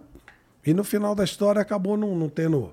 Nem, não conseguiu nem segurar a grana que ganhou, né? Por uma série de dificuldades. Verdade. Então, realmente, o Pelé é um cara que pff, extrapola qualquer coisa. Todos nós deveríamos ter uma reverência por ele muito especial, porque ele mudou as nossas vidas, até a de vocês Não, que vieram certeza. diretamente. É um negócio Ah, do, impressionante. do esporte do Brasil, não tem nem De tudo, de é. tudo. É. Loucura. De mídia, de todo mundo. Um negócio impressionante. E como é que tu vai parar no, no Mesa Redonda, cara? Ó, eu, eu. Da Bandeirantes eu fui para Jovem Pan para uma experiência numa TV UHF que não virou nem dois meses. Ela não. Não, durou um pouco mais, um ano e pouco. E aí eu, eu, eu fiquei só na Jovem Pan, mas como eu tinha vindo de TV, o seu Tuta, dono da emissora, falou: ó, se aparecer alguma TV, você pode ir. Aí eu comecei a fazer uns bicos no, no- no- na cultura, campeonato alemão, campeonato japonês, aquela coisa que eu gostava de futebol internacional. E aí, numa dessas, o, o Mesa Redonda, o cartão verde era Trajano, Armando Nogueira e o, o- e o apresentador, esqueci o nome dele, mas era um, era um apresentador só, ele não era, ele não era cronista esportivo, ele era, Era o um- Volpe? Não. era o Volpe, obrigado. Perdão, o Volpe já morreu, mas ele é maravilhoso. É falha de memória mesmo, já com a de idade. E não por ele, que a grandeza dele era muito grande. E aí, é, eles convidam o Jô Soares para ir no programa. E o, nesse dia o Armando Nogueira fica rouco. Aí tem que correr. Substituir, sabe? né? Ele chegou do Rio, rouco e tal. Piorou no avião e tal. Puta, aí eu era o mais próximo. Eu tava na, ligaram no, no, no estádio. Pô, você não pode vir aqui cobrir o Armando? Eu falei, claro, pô, vou. Era o segundo ou terceiro programa. E aí eu quebro um pau com o Jô Soares no, no programa. Jura? Porra! Quebrou um pau com ele por causa do negócio de campeonato japonês, que ele achava que tinha que não ter empate e tal. Claro que eu tô falando que quebramos um pau É, falando não, de esporte, no- obviamente. Mas nós fomos jantar junto, então imagina. Eu, o Jô Soares, Armando Nogueira e eu olhando os caras, né? E babava, né? Ficava... Aí o, o, o pessoal gostou da minha participação. Aí o Volpe falou, cara, eu não tô curtindo isso aqui. E aí o, o, eles falaram, bom, precisamos trazer alguém, podemos colocar talvez o Trajano apresentando e o Flávio de comentarista, eu tinha ido bem e tal. Disse, não. Aí o, Laércio Roma, que era o diretor da equipe, falou assim, ah, vamos fazer um teste do Flávio de apresentador. Aí o Michel Lohans, que é o pai do Bruno, né, que era meio que padrinho meu, falou, não, deixa o Flávio comentando e tal. Aí eu, não, vamos fazer, vamos tentar fazer o Flávio apresentar. E aí ele me botou lá. Comecei a apresentar, aquilo virou um fenômeno que a gente nunca entendeu por quê, porque era só um bate-papo. Pois, e você sabe que, Flávio, né? Eu sou de Ribeirão Preto, né? Então a TV Gazeta não pegava lá em Ribeirão, não sei por que razão, mas a minha educação, assim, eu entendi o que era uma mesa redonda pela primeira vez assistindo Cartão Verde. Cartão Verde, E que era né? só aquelas lendas, né? E outra parada que eu ficava pirando, é uma coisa besta. Mas que tinha umas TVs atrás e ficava passando um monte carrinho, de bola, passava o carrinho, é. Passava uns negócios e eu falava, caralho, como é que os caras fazem isso? O ca- O carrinho sai de uma TV e já entra na outra. Aquele programa criou a internet, a interatividade. Foi o primeiro programa que pôs a interatividade. Que era o telefone, né? É, o- não, na internet. Era com mesmo. internet também? O Juca, o Juca, ele, ele ficava com aquele negócio. Tinha 10 ou 15 pessoas. E-mail lá? É. é, e aí, fiz o cartão verde durante um tempão e eu adorava aquilo. Depois saiu o Armando, veio o Juca e tal. A gente adorava aquilo. Foi ali que tu descobriu que tu gostava de ser apresentador. de apresentador, é. programa Eu tinha apresentado alguma coisinha na, na Record, mas aquilo foi uma puta curtição, né? Aí comecei também a ser comentarista, comecei a me afastar do, do campo gramado mesmo. E aí passam uns anos e aí o, o- o espetacular Avalone, que era o apresentador do Mesa Redonda, saiu do Mesa. Ele teve um, um atrito lá e tal e saiu. E eles resolveram levar um cara completamente diferente do Avalone. O Avalone era agitado e tal, gênio. O Avalone, gênio, gênio, uma coisa assim, espetacular, escrevia pra caramba. Tinha aquele negócio de interrogação, não sei o que, maravilhoso. Ele foi do Jornal da Tarde muito Foi tempo, né? genial, ele, Alberto Heleno, isso era um, um jornal, nossa, até hoje não, não, não chegou nem perto. E aí me convidaram, mas eu levei aquilo como, imagina, vou sair do cartão verde, pô. Vou sair do cartão verde nunca. Não queria sair. E eu não ganhava tão bem assim, né? Mas. E aí a Gazeta, eu falei, não, primeiro convite, muito gentil, mas eu agradeci. Aí eu não sei como, o diretor comercial da Gazeta ligou pra minha mulher. Falou, ó, teu marido tá perdendo uma grana aí, pô, porque. Ai, tem merchan, tem tudo aí, o cara não quer. Ela olhou pra mim, por que, que você não quer? Eu não quero sair da cultura. Tá rasgando dinheiro, porra. É isso. E era legal, claro, a Gazeta é o lugar onde eu tinha começado, Lógico. tal, o maior carinho, mas, pô. Aí virou, virou, falei, não tem jeito. Eu saí da, da- da- do, do cartão verde, eu fiquei em estado de choque. E foi uma coisa assim, sabe? Nossa, eu saí numa tristeza, numa choradeira, uma coisa assim. E aquele último programa que eles vão mudando e tal, né? começo. Cara, foi um terror. Aí chego na Gazeta, uma baita festa. e tal. Falei, bom, e aí a vida seguiu. E foi aí que eu fui parar lá. Porque era, era digamos assim, uma pessoa diferente do Avalone. Era o que Avalone é isso? o insubstituível. 2003, mesmo. acho. 2003. O Avalone é insubstituível. Não tinha como fazer igual. Então eles trouxeram uma pessoa com um perfil diferente. Não dava para fazer o cartão verde na cultura, até pelo, pe- na, na Gazeta, pelo perfil da emissora. Então era uma coisa mais né, de debate. Popular, né? É, isso. Mas também não dava para ser o Avalone, porque ninguém tinha capacidade de fazer aquilo que o Avalone fazia. E aí, uma das coisas que eu tenho, assim, uma recordação maravilhosa, quando eu acertei que foi anunciado, tocou o telefone. Aí eu atendi, era o Avalone. Ele falou assim, cara, eu tenho mesa como uma coisa muito minha, muito da minha criação, e era verdade. Eu, graças a Deus que é você que está lá. Estava muito preocupado com quem ia substituir, mas está em boas mãos. Que legal. Foi maravilhoso isso, foi uma coisa linda. Foi o que eu fiz agora quando eu saí com Garrafa. Falei, Garrafa, toca a vida, tomara que a coisa funcione legal, porque foi o que eu recebi do Avalone Pois também. é, 20 anos depois você saiu, Flávio. Assim, por qual razão? Foi uma coisa que você procurou, ou a TV, enfim, qual Não, que é na verdade razão? acabou o contrato e não havia como renovar. A gente vinha conversando há três meses. Quando vocês foram lá, já estava né, meio que definido. Três meses a gente conversou e não teve jeito. Era questão de valores e tal. Foi uma coisa muito, muito gentil, sabe? Muito legal, muito elegante, muito, muito legal mesmo. E assim, eu acho que você. Eu penso a vida desse jeito. Quando começou a ter o- essa, essa ruptura, eu fiquei muito abalado. Mas com o passar dos dias, eu comecei a perceber também que às vezes você precisa mudar para você poder ver coisas. Aí eu saí e tal, e, eu vou ser eternamente grato à Gazeta e ao Mesa Redonda. Lá, ontem eu ouvi uma frase que eu gostei muito, vou até repetir aqui. Eu estava num lago maravilhoso, bonito, sabe, sossegado, aquele, aquele lago lindo, espetacular, inesquecível. Mas quando eu saí do lago, eu entrei no mar, né? Aí você olha a amplitude do negócio. Eu, eu saí de lá menos de um mês. Eu, cara, é uma coisa assim impressionante. Você entra numa zona de conforto que pode ser legal e pode não ser. Bom salário e tal, nada a reclamar, um lugar gostoso. Um clima que você conhece. É. É, tudo dominado, E você não né? vai se movimentar. É verdade. Se não tiver um, você não se movimenta. E aí você deixa de fazer um monte de coisas. Olha, eu tenho projetos em execução e por executar que eu nunca imaginei que eu fosse ter, mas numa rapidez impressionante. Eu diria a vocês que hoje eu fui, poxa vida, foi a melhor coisa que poderia ter me acontecido a curto prazo. Porque eu não iria fazer esse movimento. Tava tudo bem, tava tudo tranquilo. E assim, saí numa boa, tenho portas super abertas lá e eles comigo, quer dizer, estamos, continuamos amigos. Tanto é que você continua na fundação, né? Como Sim, professor. tô né? dando aula como professor, tudo. Sem nenhum problema. Só tenho amigos lá, não tem, se tiver algum inimigo, ele tá brigando sozinho. que eu saiba, eu não sou inimigo de ninguém. E ao mesmo tempo, eu abri um horizonte assim que você fala, nossa, como é que eu não me dei conta que tinha isso na frente? E é o que está acontecendo, né? Uma coisa assim, cada dia um dia novo, assim, você fala, nossa, eu levanto naquela pegada, você fala, puta, que legal, hoje vai ter. É bem De legal. novidade, né? Bem legal. Porque o meu contrato também me restringia num monte de coisas, né? Que também está certo. Primeiro, porque quando eu assinei com a Gazeta, não tinha rede social com essa atividade forte.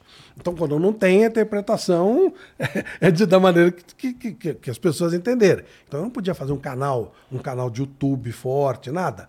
E não é que eu não podia, era, era subentendido, pô, melhor não fazer, se eu puder não fazer, ah, tá tudo bem, pô. Como eu falei, era uma relação muito amistosa. Então, eu também fiquei numa boa, né? E agora eu tô entrando para coisas assim que eu, nossa, sabe? A gente tem um projeto muito legal que a gente vai colocar em prática logo com o Celso Cardoso, que saiu também, com o Paulo Sérgio. Vamos fazer um projeto bem legal lá. Alguns projetos meus pessoais. Paulo Sérgio, ex-atacante, tetracampeão. Isso, exatamente. Teve aqui já. Que era do do- Mesa também, é, que era do Mesa também. Ex-Bayern Bayern de Munique. Então, isso. Então a gente vai vai tá fazendo uma coisa juntos. Legal. Eu estou fazendo dois projetos meus pessoais que um deles me deixa maluco. Tem uma coisa, quando, quando, quando a coisa passa, passa. Então mesa para mim já é passado. É, passado. não, sim. Tem uma coisa só que é meio enroscado na minha garganta, que é um, um programa chamado No Mundo da Bola, que eu fazia na, na Jovem Pan e faço até hoje. Só que quando a Jovem Pan mudou o perfil, quando saiu o seu Tuta e entrou a nova direção, não cabia mais programa de variedades. E aquele programa, ele não era um programa esportivo. Eu ganhei duas vezes o prêmio APCA de melhor programa de rádio, não programa esportivo. Ele também era esportivo, mas era a última coisa que eu fazia. Lá eu lia texto, eu traduzia música, eu entrevistava uns caras bem malucos. coisas, né? É, era um, era um, Um mix. Era um baita mix, é. Era muito legal o programa. E, e teve que mudar, porque é óbvio, né? A rádio não vai ficar ah, à minha mercê. Mudou a- o, o estilo da rádio, ela passou a ser um- uma, uma emissora de, de jornalismo puramente só, e não cabia variedade e tal. Isso é uma coisa que até hoje fica meio, né? Puta, eu gostava muito daquele programa. Então agora eu vou fazer uma espécie de um mundo da bola no meu canal de YouTube. Demais. Ah, que Quer legal. dizer, a única coisa que estava meio faltando para fechar, eu vou conseguir fazer agora e eu não poderia fazer, né? Ah. E, e, assim, e é um mercado e, e você consegue, você consegue grana, até tudo, né? Mas tu tá vida- curtindo essa, essa liberdade? Porque assim, é, mais- é, eu, eu acho que tem, é, assim, é, funciona do jeito que você falou. Que é, que é assim, ah, lá eu tava tranquilo, lá não tinha nada pra reclamar, Uhum. lá eu tinha um salário. Comodismo, não assim, sei o né? quê. É, mas só que... Mas só, Só que, que é preso. é uma Zona de prisão. conforto. Não, tudo bem, mas assim, é preso. É, talvez seja preso mesmo, mas o que eu tô dizendo é... Ah. ah, tá bom, aqui eu tenho certeza que eu vou pagar todas as minhas contas. Essa é a minha principal preocupação, Ah, a minha pessoal. Minha tá? também, claro. todo mundo. Pagar as minhas contas. E aí, e aí é, agora você tá num mundo que você pode realmente fazer o que você quiser, né?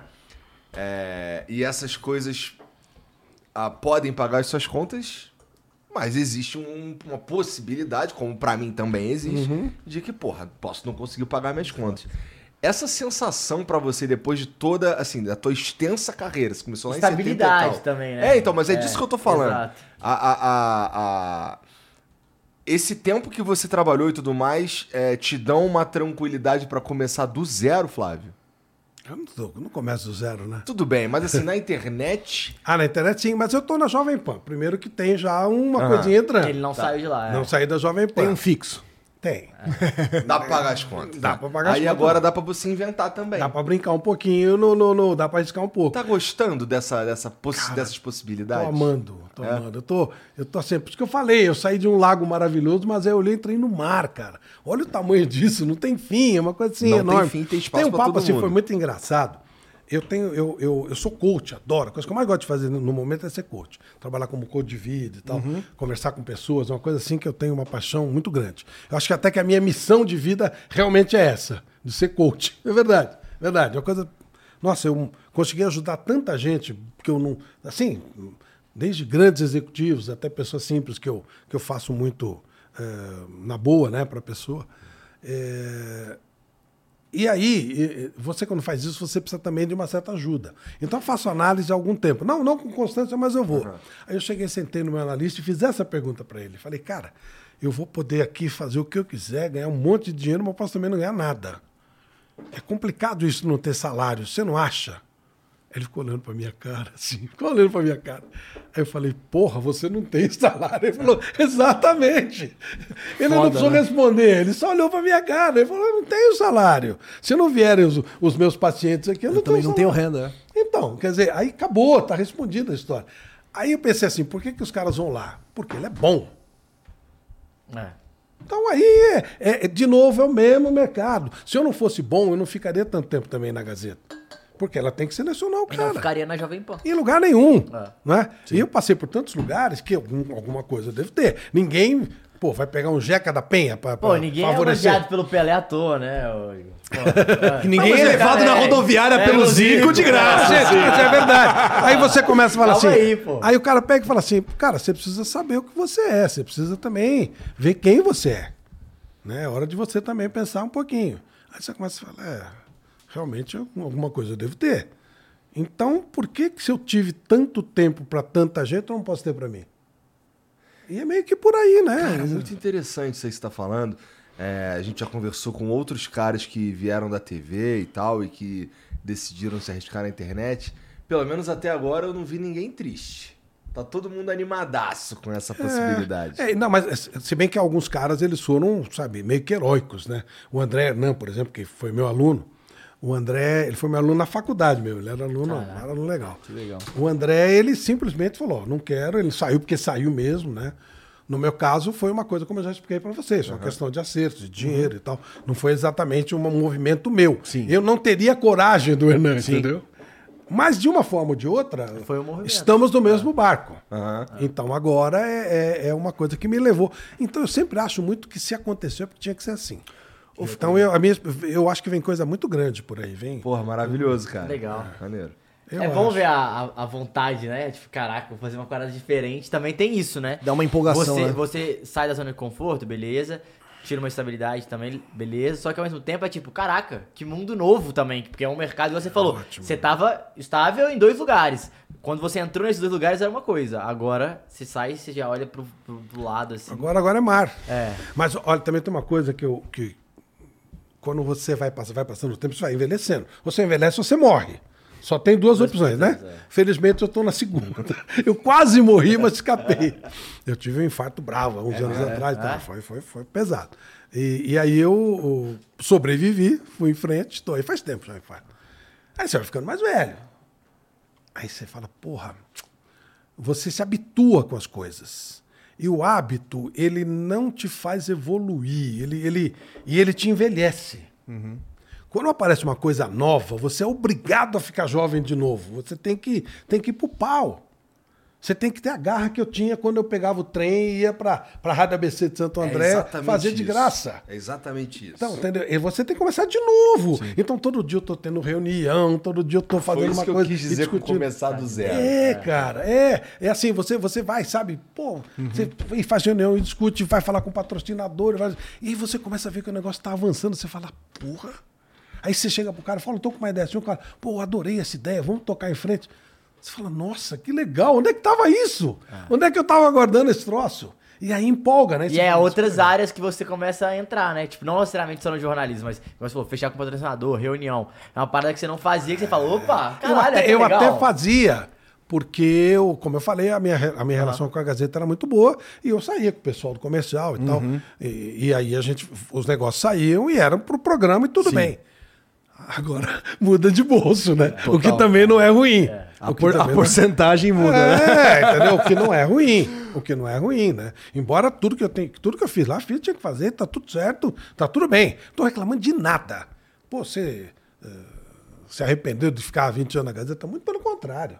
Pelo contrário, nada a reclamar, de nada. Tô há 32 na PAM, maravilha. Não tem problema nenhum. Mas não posso negar que eu né, entrei numa parada diferente e tô gostando muito disso. Ô Flávio, agora eu te pergunto, né, você tava falando do mundo da bola, falando desse lado do seu coach, assim, quando você não tá assistindo futebol, o que, que você gosta de ver, fazer, ler, enfim? Que, Eu não que... vejo tanto futebol assim mais, não. Tá. Eu já tive mais pegada para ver futebol. Hoje, hoje eu seleciono muito. Por exemplo, eu vejo todos os jogos do Manchester City. Tá. Porque eu ouvi uma frase do meu filho, do Bruno, que eu achei muito legal. Hoje eu gosto mais do jogo do que dos times. Então eu gosto do Guardiola. Eu gosto do, do sabe, da- da- do filé. A, a baba eu só vejo se eu tiver escalado.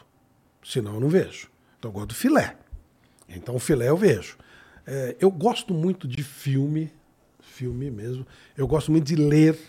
É, agora eu leio muito sobre coach, sobre. Eu fiz, eu fiz vários cursos, não é que eu peguei de alegre, né? Eu fiz curso até com o Tim que foi o cara que criou o coaching. É, eu fiz curso, eu fiz PNL, fiz hipnose, fiz um monte de coisa. Era uma diversão, mas acabou virando uma coisa que que está me ajudando muito a ajudar pessoas. Pode parecer bobagem, parece frase feita, parece bobagem, mas não, cara, tem coisa Parece assim. papo de coach, né? Parece papo de coach. Não, aí, aí você pega. Eu, eu tive assim um caso que eu adoro contar, porque é muito legal. Chega um executivo assim, muito bala. E é claro que eu vou preservar o nome, porque não é legal, mas vocês sabem quem é. Aí o cara pega e fala assim pra mim: eu não tenho problema. Não? Não, não tem problema nenhum. Cartão corporativo, eu, não sei nem quanto custa nada e tal, não sei o quê. Pô, cara, que legal, coisa boa. E aquilo tinha sido uma- um, um, programinha que eu tinha feito, que eu dei uma sessão de coach para alguém. E o cara falou, "Eu vim aqui de curiosidade, ver como é que funciona e tal. Aí sentou lá, começou a bater papo e tal. 20 minutos depois, esse cara estava paralisado, com, com o olho meio esbugalhado e falando da, da dificuldade de relação com o pai dele. Puta executivo, cara. Mas estava mal resolvida a história do pai dele. E aí nós começamos a conversar, conversar, conversar, conversar. Ele não falava com o pai há 10, 12, 15 anos, sei lá quanto tempo. Eu falei, porra, mas você ainda tem. Me lembrou muito o filme do Elton John, que ele já está consagrado e vai conversar com o pai Aham. lá, né? É. Aí eu, enquanto ele está falando, eu tô. Perguntei se ele tinha um contato. Pai, tem, pô, dá o telefone do teu pai e tal, não sei o quê. Bom, no meio da sessão eu liguei pro pai dele. Falei, olha, aqui é fulano e tal, tô com teu filho aqui, você quer falar com ele? Pô, tô morrendo de saudade dele e tal. Joguei para ele. Os dois conversaram, os dois choraram pra cacete. Depois de algum tempo, esse cara me convidou para ir dar uma palestra na empresa dele. Puta empresa. Aí ele falou assim: Eu quero que vocês sejam sinceros. Eu era mal-humorado como chefe. Os caras, porra, mudei, mudou. tá mais legal, tô, tá mais. Sabe por que eu tô legal? Por causa desse cara aqui, ó. Ele era um cara super mal-humorado, mal resolvido por causa da questão com o pai dele E achava que não tinha problema. e achava que não tinha problema, ou pelo menos estava. Ele tratava as pessoas mal e tal. O cara mudou completamente, porque quem fere, quem é ferido, fere. Toda vez que tem alguém muito agressivo, vai atrás de alguma história, você vai ver que tem alguma coisa por trás. E isso aí me deu uma realização fantástica. Hoje esse cara mora fora do país, não é difícil que ele veja a gente que ele vai saber da história. Ô, vem tomar um café comigo. Fala, você pagar a passagem, eu vou. Agora, agora você pode falar, tô com horários mais livres, É, né? dá pra ir. Tá mais tranquilo. Tá mais tranquilo. Então, ele, ele. Isso aí é muito legal. E ao mesmo tempo também tinha uma mocinha que era uma secretária de uma. De uma é, imobiliária. Pô, mulher bonita, não, mulher bem aparentada. E de repente ela andava toda curvadinha, toda, sabe, encolhida e tal. Aí a Denise, que trabalha comigo, falou: dá uma ajuda pra menina. Ela tá... Levei a menina lá, fizemos algumas sessões. A mulher saiu de lá já. Né? Outra postura. Hoje, ela já chegou até a ter uma imobiliária.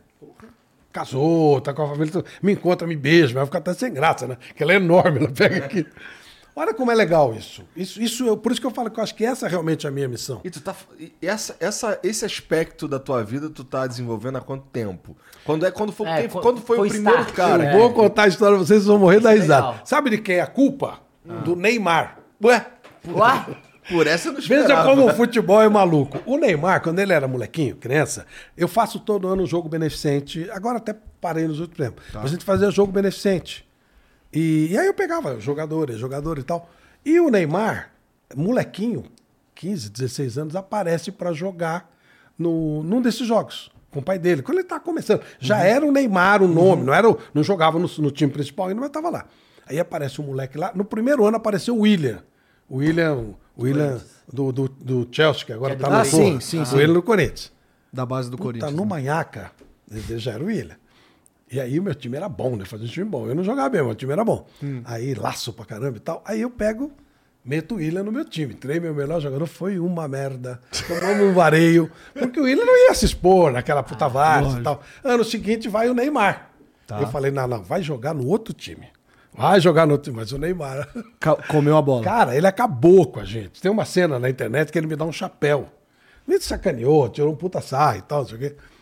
E aí, até hoje eu tenho fama de técnico burro que tirou o Neymar. Botou o Neymar pra jogar contra o meu time. Caraca. Parece uma má escolha, né? Acabava Nossa. aquilo, acabava aquilo, a gente ia pra uma pizzaria. A cidade assim. Esse jogo foi o único jogo que o Neymar jogou na terra dele, em Mogi das Cruzes. Olha só. Fomos pra uma pizzaria lá na, na, na, na- na periferia e tal. Aí o Neymar comendo a pizzazinha dele com todo mundo. Outra vez saiu em Bragança o jogo, ele comendo linguiça lá no campo do Bragantino e tal. Era o Neymar que eu conhecia. Uhum. De repente o Neymar começa a jogar e arruma aquela confusão com, com o Dorival, que o, Sim. que o René falou Ah, que ele era o. Criou era um monstro, né? É. Aí eu falei assim, pera, não- alguma coisa não tá batendo aqui. Alguma coisa não tá funcionando. Não é o menino que eu conheci. Eu conheci outro. Aí um amigo meu fala assim, entrevista um coach, que ele vai te explicar o que acontece. O que que é coach? Estou falando de 2010, 2011, por aí. Aí eu entrevistei um cara, Sullivan França. E ele me explicou exatamente o que aconteceu. Aquela coisa do. eh, ele conseguiu uma série de coisas importantes rapidamente, porque ele era genial, como é até hoje um gênio. Inclusive, salve Neymar, melhora logo aí. Pelo é amor isso de aí. Deus. Pô, eu adoro o Neymar, adoro. Eu, eu sou conhecido como Neymarzete, eu brigo com os caras que falam mal Ai, dele. Eu a- adoro o Neymar, adoro o Neymar. Aqui somos Neymar sexuais. É isso aí. E aí, o Neymar, é, o Neymar é, ele me explicou. Quando você consegue tudo, você perde alguma coisa. E o Neymar, ele não, ele não, por exemplo, ele adorava andar na periferia, brincar Não com, as, pode me- mais. com as meninas na praia. Pô, ele foi no shopping e tiveram que fechar o shopping. Ele não, não podia sair. E isso pesou para ele. Foi um- uma coisa muito rápida. Hoje ele está acostumado a isso, a ser um ídolo mundial. E aí ele teve aquelas coisas todas. Ele desequilibrou, normal. Aí eu falei, putz, isso é maravilhoso. O cara falou, quer fazer um curso comigo? Eu fiz um, fiz dois, fiz PNL, eu comecei a adorar aquilo por nada. Até que um dia uma- me liga um amigo e fala assim, pô, será que você não pode fazer umas sessões de coach comigo? Eu falei, "Ah, eu só brinco disso aqui, pô. Ah, não, mas eu tô querendo fazer umas promoções aqui na minha empresa e tal. Quero fazer um perspectiva disso. Eu falei, "Vamos- quanto você me cobra? Eu falei, não, vou fazer o seguinte. Como eu não sei direito se eu sei, e você também não, não eh, precisando de um negócio, vamos fazer, você vira minha cobaia e eu vou testar o meu conhecimento. E ele tinha interesse de ser, talvez é algum cargo, alguma coisa, mas ele era gerente de uma empresa menor. Quando acabou o processo, ele virou diretor de uma empresa maior. Eu falei, porra, acho que eu brinco bem esse negócio aí. e aí eu comecei a fazer as sessões e tudo funcionando maravilhosamente bem. Falei, bom, isso aqui é uma segunda profissão, é uma opção para fazer. E passei a ter um amor por isso assim. Agora vou fazer uma imersão, que é um negócio, um desafio novo, que é aquela coisa de ficar o dia inteiro, dois, três dias e tal. Estou trabalhando isso para fazer. Tem um parceiro aí da, do interior, Benito Costa, que ele é muito bom nisso. E ele está me ajudando a, a entender como é que é o processo. Cada dois, três dias com as pessoas. Cara, funciona muito, é muito legal. Muda a vida das pessoas, com certeza. Mas aí desde você começou a fazer atendimentos ou só em casos específicos? Não, eu agora eu faço com uma certa regularidade. Ah. Faço com uma certa regularidade. O cara entra lá no teu Instagram, te, conv- te chama. LinkedIn mais. LinkedIn? É. Não, Caralho, o cara tá no LinkedIn, Ah, faz moleque. tempo, Ele, isso aí porra. faz tempo. Caralho. LinkedIn, Você aí... também tá, cara. Não, mas eu, porra. Tá. Tô, né? Só tem teu Tô, né? O. WhatsApp ele também tá. né? Não, é porque sabe o que, que é? Sabe o que, que é? Normalmente, esse é- isso é uma coisa que o quem faz muito é, é executivo, né? É. Cara, empresa e tal. Tem, tem dois treinadores, três, que eu já fiz trabalho, mas eu não vou falar o nome, por respeito a eles. É, não porque eles tenham impedido de segredo, mas eu não acho legal. Pode demonstrar fragilidade. Tem muita Sim, essa frescura tem, no futebol, né? É, mesma coisa de saúde mental, né? O jogador não podia é. falar que teve depressão, que tá Isso. passando por problema, E- né? Mas eu já falei até com. Teve até um campeão do mundo que eu já dei alguma- algumas, algumas dicas, algumas falas na, no coisa coach, não de, de bola, óbvio, né? É, e, e jogador. Uma vez o Joaquim Grava falou: você não quer ser coach do Adriano? Do imperador? Caraca. Aí eu pipoquei, né? Não, na verdade a resposta foi: eu não posso falar. Ele estava em atividade. Eu não, eu não quero ser coach de alguém que eu estou analisando. Eu não acho correto. Não acho, não é, não é legal. Se eu falar bem do cara porque ele jogou bem, Ah, sim, tem um eu sou suspeito. de Se eu falar mal, o cara interesses, fala, ah, claro. pô, né? Então eu não, não, Não, total. É, tu ia arrumar um problema pra você. Tudo, era que eu ia falar, eu não quero falar. não, não é, não é legal, não é legal. Pra quê? Não precisa, né? Agora, Não- agora Flávio, Imperador, que é o meu maior ídolo do Flamengo, porque eu não vi o Zico jogar. Do futebol, eu diria, né, Igor? Não, no futebol, Ronaldo. mais que o É Gabigol. Muito mais que o Gabigol. Salve, Gabigol, você é foda. Você sabe que o Grande Adriano- ídolo, mais o, mais o Didico. O Adriano ele tem uma coisa admirável. Quando o Adriano sai, isso é meu, minha leitura. Quando ele sai da cena e vai morar de novo na Vila Cruzeiro, ele achou a vida dele, aquele é o mundo dele. Eu acho que essa é uma das principais razões Eu que isso eu, que eu admiro o Adriano. Eu já- Ele é eu feliz. porque você Você, quem é que falou que para você ser feliz você tem que morar em Ipanema? Eu- a felicidade dele tá lá, cara. Ou que tem que jogar bola até gastar tudo, É, né? O Ronaldinho, o Ronaldinho Gaúcho, ele encheu o saco, ele parou de jogar. O pato. Pô, e, e falar que o Ronaldinho... ele não joga bola, o mas faz Ronaldinho deve estar muito... Você falou uma parada que é muito louca, né, Igor? Ele parou de jogar, mas ele deve estar muito mais feliz do jeito que ele faz agora. Joga os campeonatos de futebol que ele gosta. É, pô. Sabe? Futinesa, a parada, porque tal. A parada do Ronaldinho também, ele sempre gostou dessa futebol arte, de brincar com a bola. Isso. Então, assim, é futevôlei, é aquela futebol, né? É, que eles futimesa, chamam. é. Futimesa, enfim. Ele também, ele deve adorar, porque a vida dele é muito mais isso. Ele, Ele- lançou aquela mesa dele lá. Era aquela coisa, o cara não tinha dinheiro. E aí, olha a vida desses caras. Isso eu aprendi com a análise de coach. Aí você, normalmente, é o quadro é mais ou menos o mesmo, né? Se repete e va- vale pra mim também. Padrões, né? Uma família muito humilde. De repente aparece um moleque lá que parece que joga bola. Ele é o primeiro a ser escolhido no jogo e vai, vai, vai. Puta, apareceu a esperança da família de sair da pobreza. Se você for esperar alguma coisa do governo, você tá morto. Então, ensina uma merda, tudo isso que a gente já sabe aqui.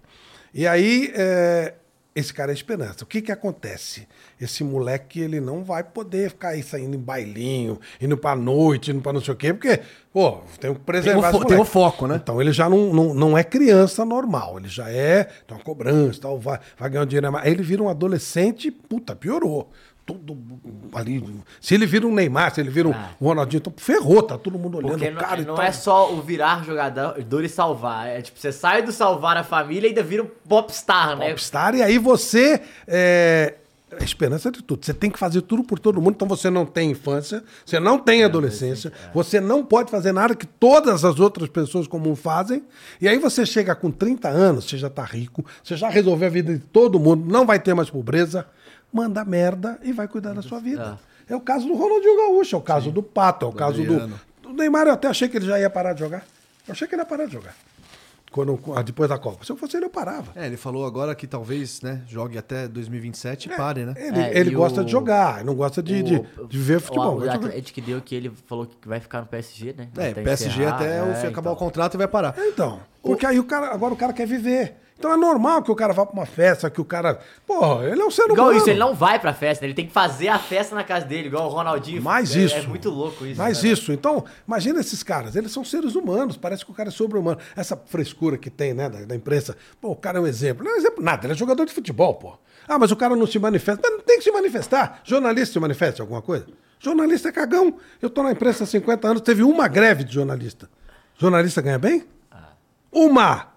Uma greve de jornalista. Em 50 anos. Parece que a nossa profissão é uma profissão de sonhos. E garanto que furaram a greve.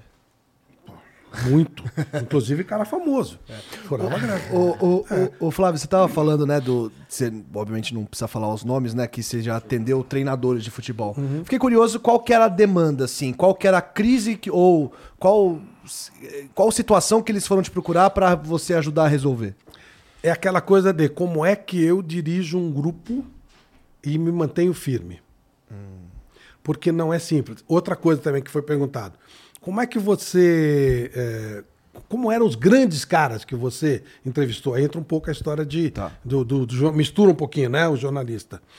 Você entrevistou grandes líderes, tipo Oswaldo Brandão, Rubens Minelli, Tele Santana. Como é que esses caras lideravam? Porque são lideranças diferentes. São O Mário Travalino era um líder que os caras amavam e jogavam por ele. Rubens Minelli era mais. O cara tinha um certo temor dele. Então, sem- são situações. Você, durante a sessão, você conversa com o cara, porque a preocupação dele é exatamente manter aquele comando intacto. Sim. Manter aquele comando intacto. E um treinador me ligou e falou assim: ó, se acontecer uma situação tal, eu vou mandar tudo a merda, eu vou embora. Só não faz isso não, pô. Conversa, vai lá, não, não joga tudo pra cima, não. E ele fez e foi legal e deu certo. Deu certo. Assim, sabe, coisas assim bem pontuais, né? Sim. Bem pontuais. Bem isso mesmo. E, e assim, você nota que o, o cara ele vive no fio da navalha. É uma coisa terrível. Não sei como é que esses caras suportam. É muito pesado. É, essa coisa, né? Três jogos, o- Pega o, o Lázaro ou o próprio VP, né? Imagina. Bem, tudo bem que o VP falou que não precisa de dinheiro, né? Que tá, a conta dele é, é gorda, né? Mas deve ser, né? cê- cê- seu trabalho é o que tá na janela todo, a todo é, momento, É né? mais que dinheiro, eu acho. É aquela coisa do.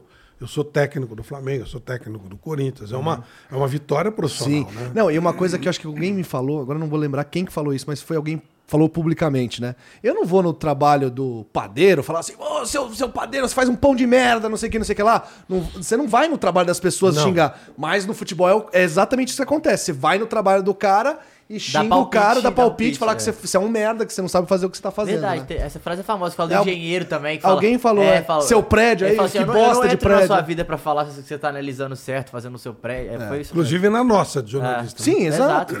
Que Então, matéria de merda que você escreveu. Exatamente. Então é complicado isso aí, é, é difícil. Se algum dia eu parar, o que eu acho difícil, é, ainda mais agora com esse mar aí aberto, mas aí seria um bom caminho fazer esse tipo de coisa que, que não falta é demanda. Nossa, o que tem de pessoa.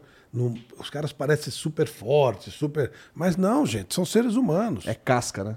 É, esse cara é ser humano como qualquer um de nós. Não tem como você não, é, não, não- não tomar uma porrada e não sentir. Você vai sentir. Não é legal você perder emprego. Não é legal você você ficar sendo colocado o tempo inteiro, a sua família sendo questionada. Pô, quem que me falou que o. Ah, não, foi, foi num, eu vi num filme, do, numa série, qualquer uma dessas séries, que a filha do Bilardo, quando ela estava na escola, durante a, a preparação para a Copa de 86, o, nome, o sobrenome dela foi excluído da lista. Eles não falavam o sobrenome Bilardo, só falavam o nome dela, por medo de que as pessoas começassem a atacar ou vaiassem na hora que falasse o nome. A filha do cara. Imagina isso, gente. Vê se isso é normal. Vê se isso é uma coisa. Não dá, não, não tem como o cara não ter, não, não precisar de alguma ajuda, de, de alguma força, né? Lógico. Cara, fiquei sabendo é, é, sobre. Você tem uma história muito boa sobre o Eli Coimbra. Uhum. História de peixe aí, como é que é isso? Conta pra Então, gente. isso aí é uma lenda no nosso, no nosso meio. O Eli Coimbra, antes de mais nada, foi um dos caras que eu me inspirei para trabalhar. O Eli, o Eli era um gênio, era um, era um jornalista tremendo, um cara baita repórter. Ele era. Foi o primeiro cara amigão de jogador. Os jogadores adoravam. Ele foi jogador do Santos, mas ele jogou, ele disputou posição lá na época do Pelé. Quer dizer, era fácil jogar lá, né? Moleza, né? Aí o Jorge Vieira, que era um treinador, falou: ó, vai trabalhar de outra coisa e tal. E ele começou a trabalhar como repórter e virou um baita repórter. E aí nós ficamos muito amigos, muito amigos. A gente trabalhava junto e amigos demais. Eu não sei por que razão, mas muito provavelmente deve ter partido de mim, porque uma das coisas que eu mais gosto é de ver o cara puto. Isso aí é minha paixão. Cara, eu, eu sou tão sádico que quando um time tá tomando uma porrada e joga em casa, meu maior prazer é ver focalizar a torcida com aquela cara. Eu acho isso maravilhoso. Eu adoro. Então você tinha que estar aqui ontem pra ver a cara do Alê. É muito na legal. disputa de pênalti. Ah, São isso é Paulo e maravilhoso. Água Santa. É maravilhoso, é é imperdível, isso, imperdível, né? Confesso que, quando, já. confesso que quando teve aquela série de cinco gols da Alemanha colado e focalizou, eu dei risada. Eu, eu não aguento, pra mim isso aí é... Eu adoro ver o cara puto da vida, eu adoro. E aí eu fazia um monte de coisa pra sacanear. E eu sacaneava o Eli com qualquer coisa, qualquer bobagem. E ele me devolvia. Com uma diferença, ele era técnico, clássico, e eu malvado, segundo a definição dele mesmo. Aí acontece uma história que ela passa para né, a antologia da imprensa. Eu, a gente não tinha o que fazer, ficava na Record o tempo inteiro, TV Record, ali na, na época da Miruna. E a gente ficava jogando dominó na sala do, do pessoal da, da- de operações. E o, o- o chefe lá, ele era apaixonado por um papa, sei lá que papa que era, mas era um papa. E tem aquelas fotos lá, né, que o cara, que o papa Emoldurado, cacete. e tal. E ele lutou para ter aquilo e conseguiu. E meteu na parede, onde a gente jogava dominó. Na primeira semana eu meti um chifre e uma barba no Papa. Ele, porra, e fugi, né? Porque se ele pega, ele me mata. Ali era casa de morte mesmo. E fui embora. Aí ele que falou, preciso pegar esse cara e sumir de lá por um tempo, né? Aí ele não, me achava, não me achava, não me achava. Eu não sei o que ele fez, não sei. Eu sei que eu chego um dia no meu carro e o meu carro está pintado de merda de ponta a ponta. Eles pegaram, eu não sei que tipo de merda, se era de cavalo, do que que era. Eu sei que eles pegaram aquele rolinho e pintaram o carro inteiro de merda. Tudo, tudo, tudo, tudo na porta, na fechadura, os pneus, tudo, tudo, tudo. Eu cheguei, olhei aquilo e falei, putz, que merda, né? Literalmente. E aí, Vamos falar outra coisa, né? Entrei no carro, uma coisa horrorosa, né? então, imagina o cheiro parei no posto de gasolina pra lavar, o cara falou, não, não vou lavar isso aqui, pô. Aí, quietinho, fui lá, fui limpando, jogando balde d'água. Imagina aquela coisa. Falei, quando eu souber quem fez isso, o cara tá morto. Tá morto. Simultaneamente, naquele programa Clube dos Esportistas, o Eli Coimbra sacaneia um moleque, um moleque, um, um produtor que era filho do, do Orlando Arte, dizendo que ele tinha ido comemorar o aniversário dele de 18 anos numa boate gay. Dá. Deixaram o moleque louco na escola dele e tal. E o que, que o moleque podia fazer contra o Eli Coimbra? Nada. A não ser atiçar um cara contra ele. Ele chega e me chama de louca. Não sou X9, nada, mas eu queria Mas- te contar. Eu sei quem pintou o seu carro de merda. Ah, quem foi? Foi ele Coimbra. Eu falei, ah, foi. é. Gracinha dele, né? Não tinha nada com a história outro cara. Aí não deu outra. Fui no mercado, o- os nossos carros ficavam estacionados numa garagem lá e a chave ficava lá, todo mundo pegava. Tanto que pintaram o meu carro. Então, Sim, bom. Aí eu pego um peixinho, estava um janeiro assim, cortei tudo bonitinho, chave de fenda e joguei peixe em todos os lugares. Inclusive desparafusei o, o lugar onde coloco o alto-falante, o negócio do câmbio, joguei tudo. Nossa, um Nossa. trabalho minucioso. Claro, claro. A vingança tem que ser bem feita. Um quilo, mais ou menos, de peixe espalhado pelo carro. O que se fala que é uma mentira é que eu coloquei peixe podre. O peixe não estava podre. O peixe estava bonitinho. Ele ficou, pô. Ficou podre, mas aí já não é culpa minha. Eu coloquei o peixe zerado. Três dias depois, aquilo tava Nossa, aqui no... nhaca, E aí ele fala assim, porra, eu não sei o que aconteceu no meu carro. Eu falei, eu joguei peixe, seu babaca, porque você meteu merda no meu carro. Puta. Ele pegou um taco de beisebol. Eu no carro novinho, saiu correndo atrás de mim, um taco de beisebol. Queria te pegar na porrada. Porra, vou matar você. Vou matar você. isso, vou jogar ácido no seu carro. Você fica puta, eu vou jogar. Pô, uma puta confusão no meio da rua. E aí, o Silvio Luiz chamou os dois. Ele falou assim: ó, eu vou demitir os dois, vocês não pararam com essa porra. Que um ficava ameaçando o outro. Eu chamava ele de Bob Fischer, que era um puta de um, um Do xadrez. tá lá. E aí ele ficou sem falar comigo um tempo, até que um dia ele liga e eu recebo uma das ligações mais maravilhosas da minha vida. Ele falando assim do outro lado. Aí, filha da puta, sacana, me fala onde você pôs peixe.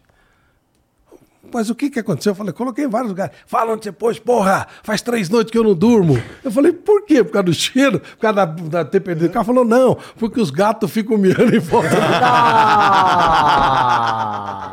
Porra, isso é uma realização.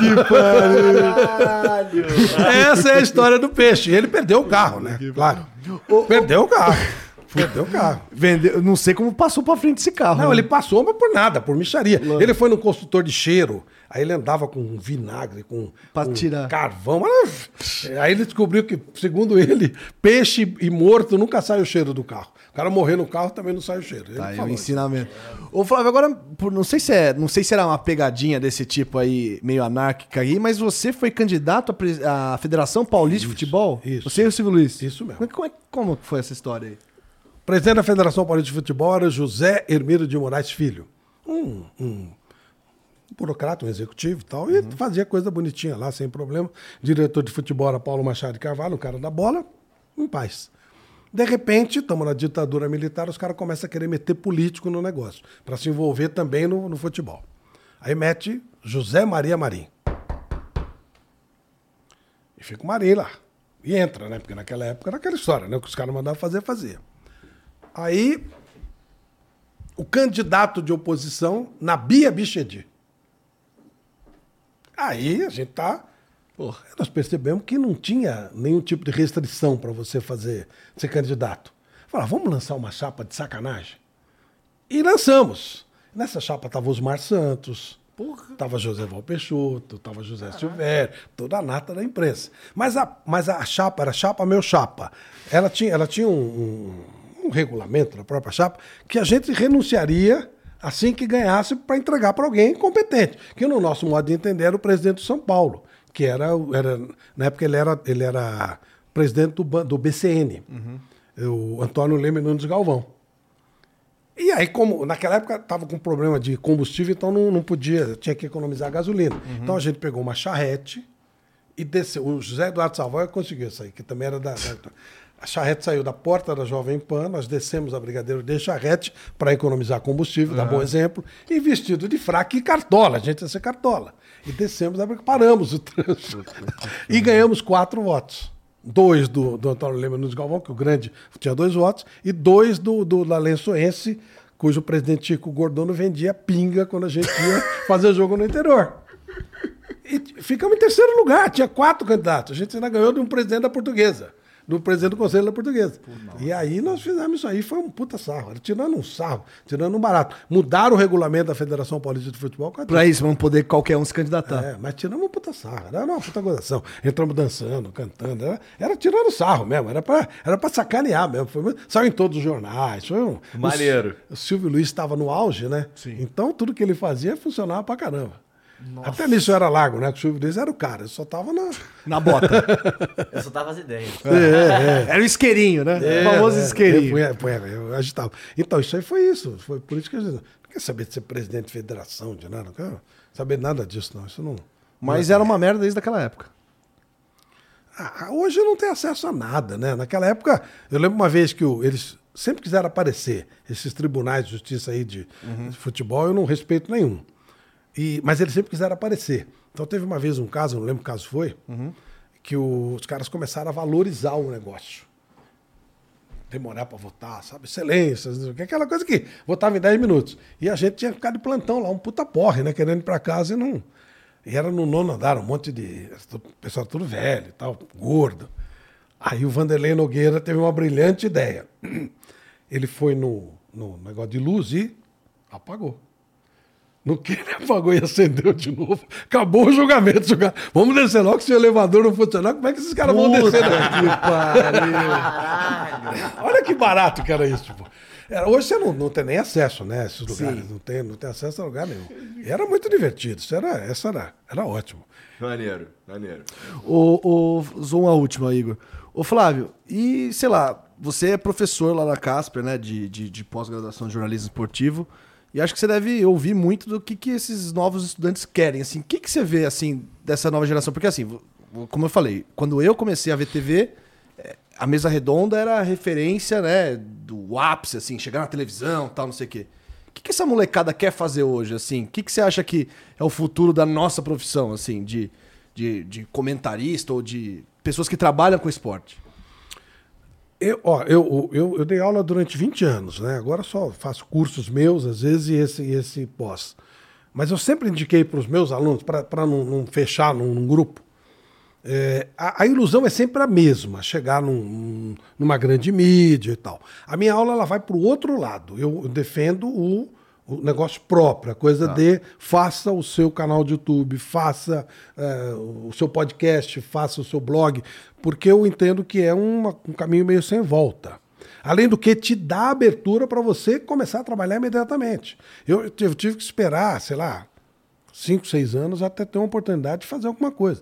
Hoje o cara pode começar em casa, ele faz o negocinho dele. E outra coisa que eu falo muito é que não tem é, headhunter de jornalista. Como é que você contrata alguém? Você precisa de alguém aqui, você vai perguntar para alguém conhece alguém e tal.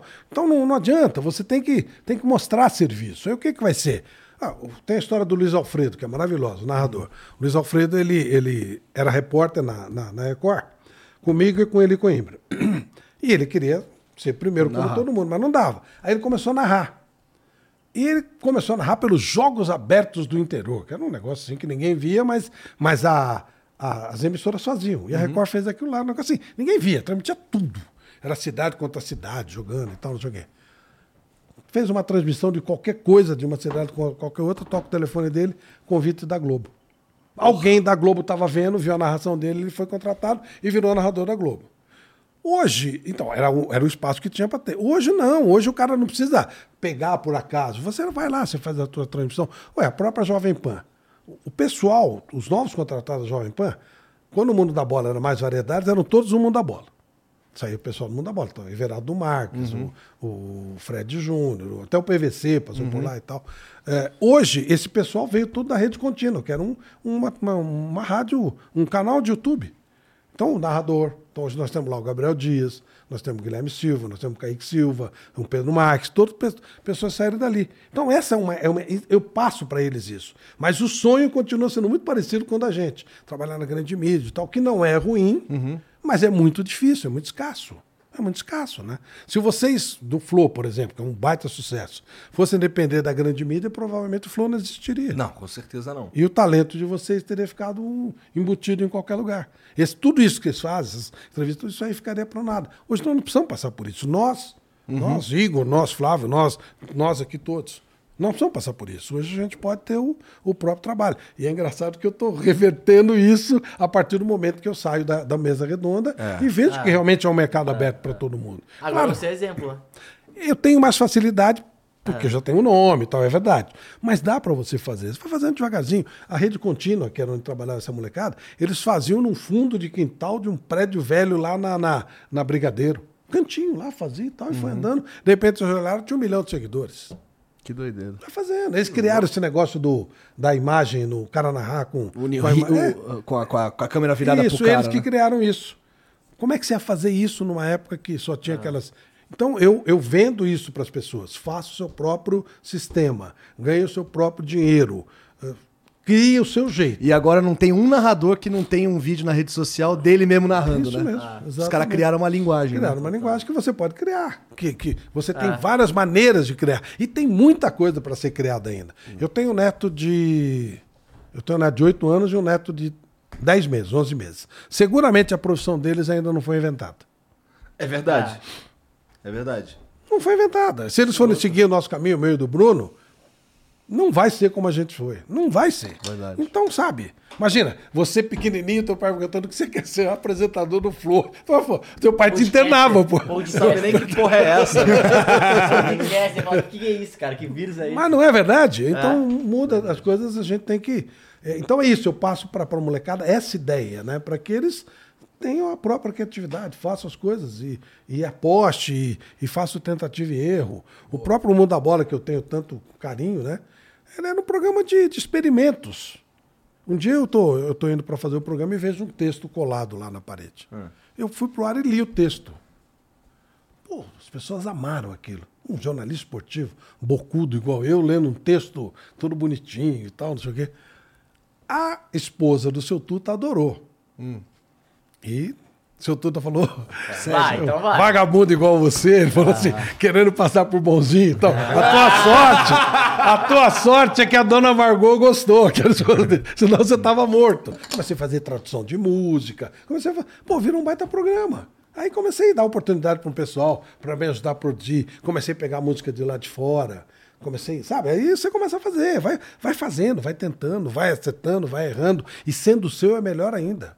Verdade, faz Verdade. todo sentido mesmo. Especialmente porque a internet é mesmo um espaço é, extremamente democrático, né? Ou, ou, ou, sei lá, É o espaço tentativa e erro mesmo. tentativa e erro mesmo. É Isso aí. muito louco. É. É, você, de repente. Não precisa pedir autorização pra ninguém, Ah. né?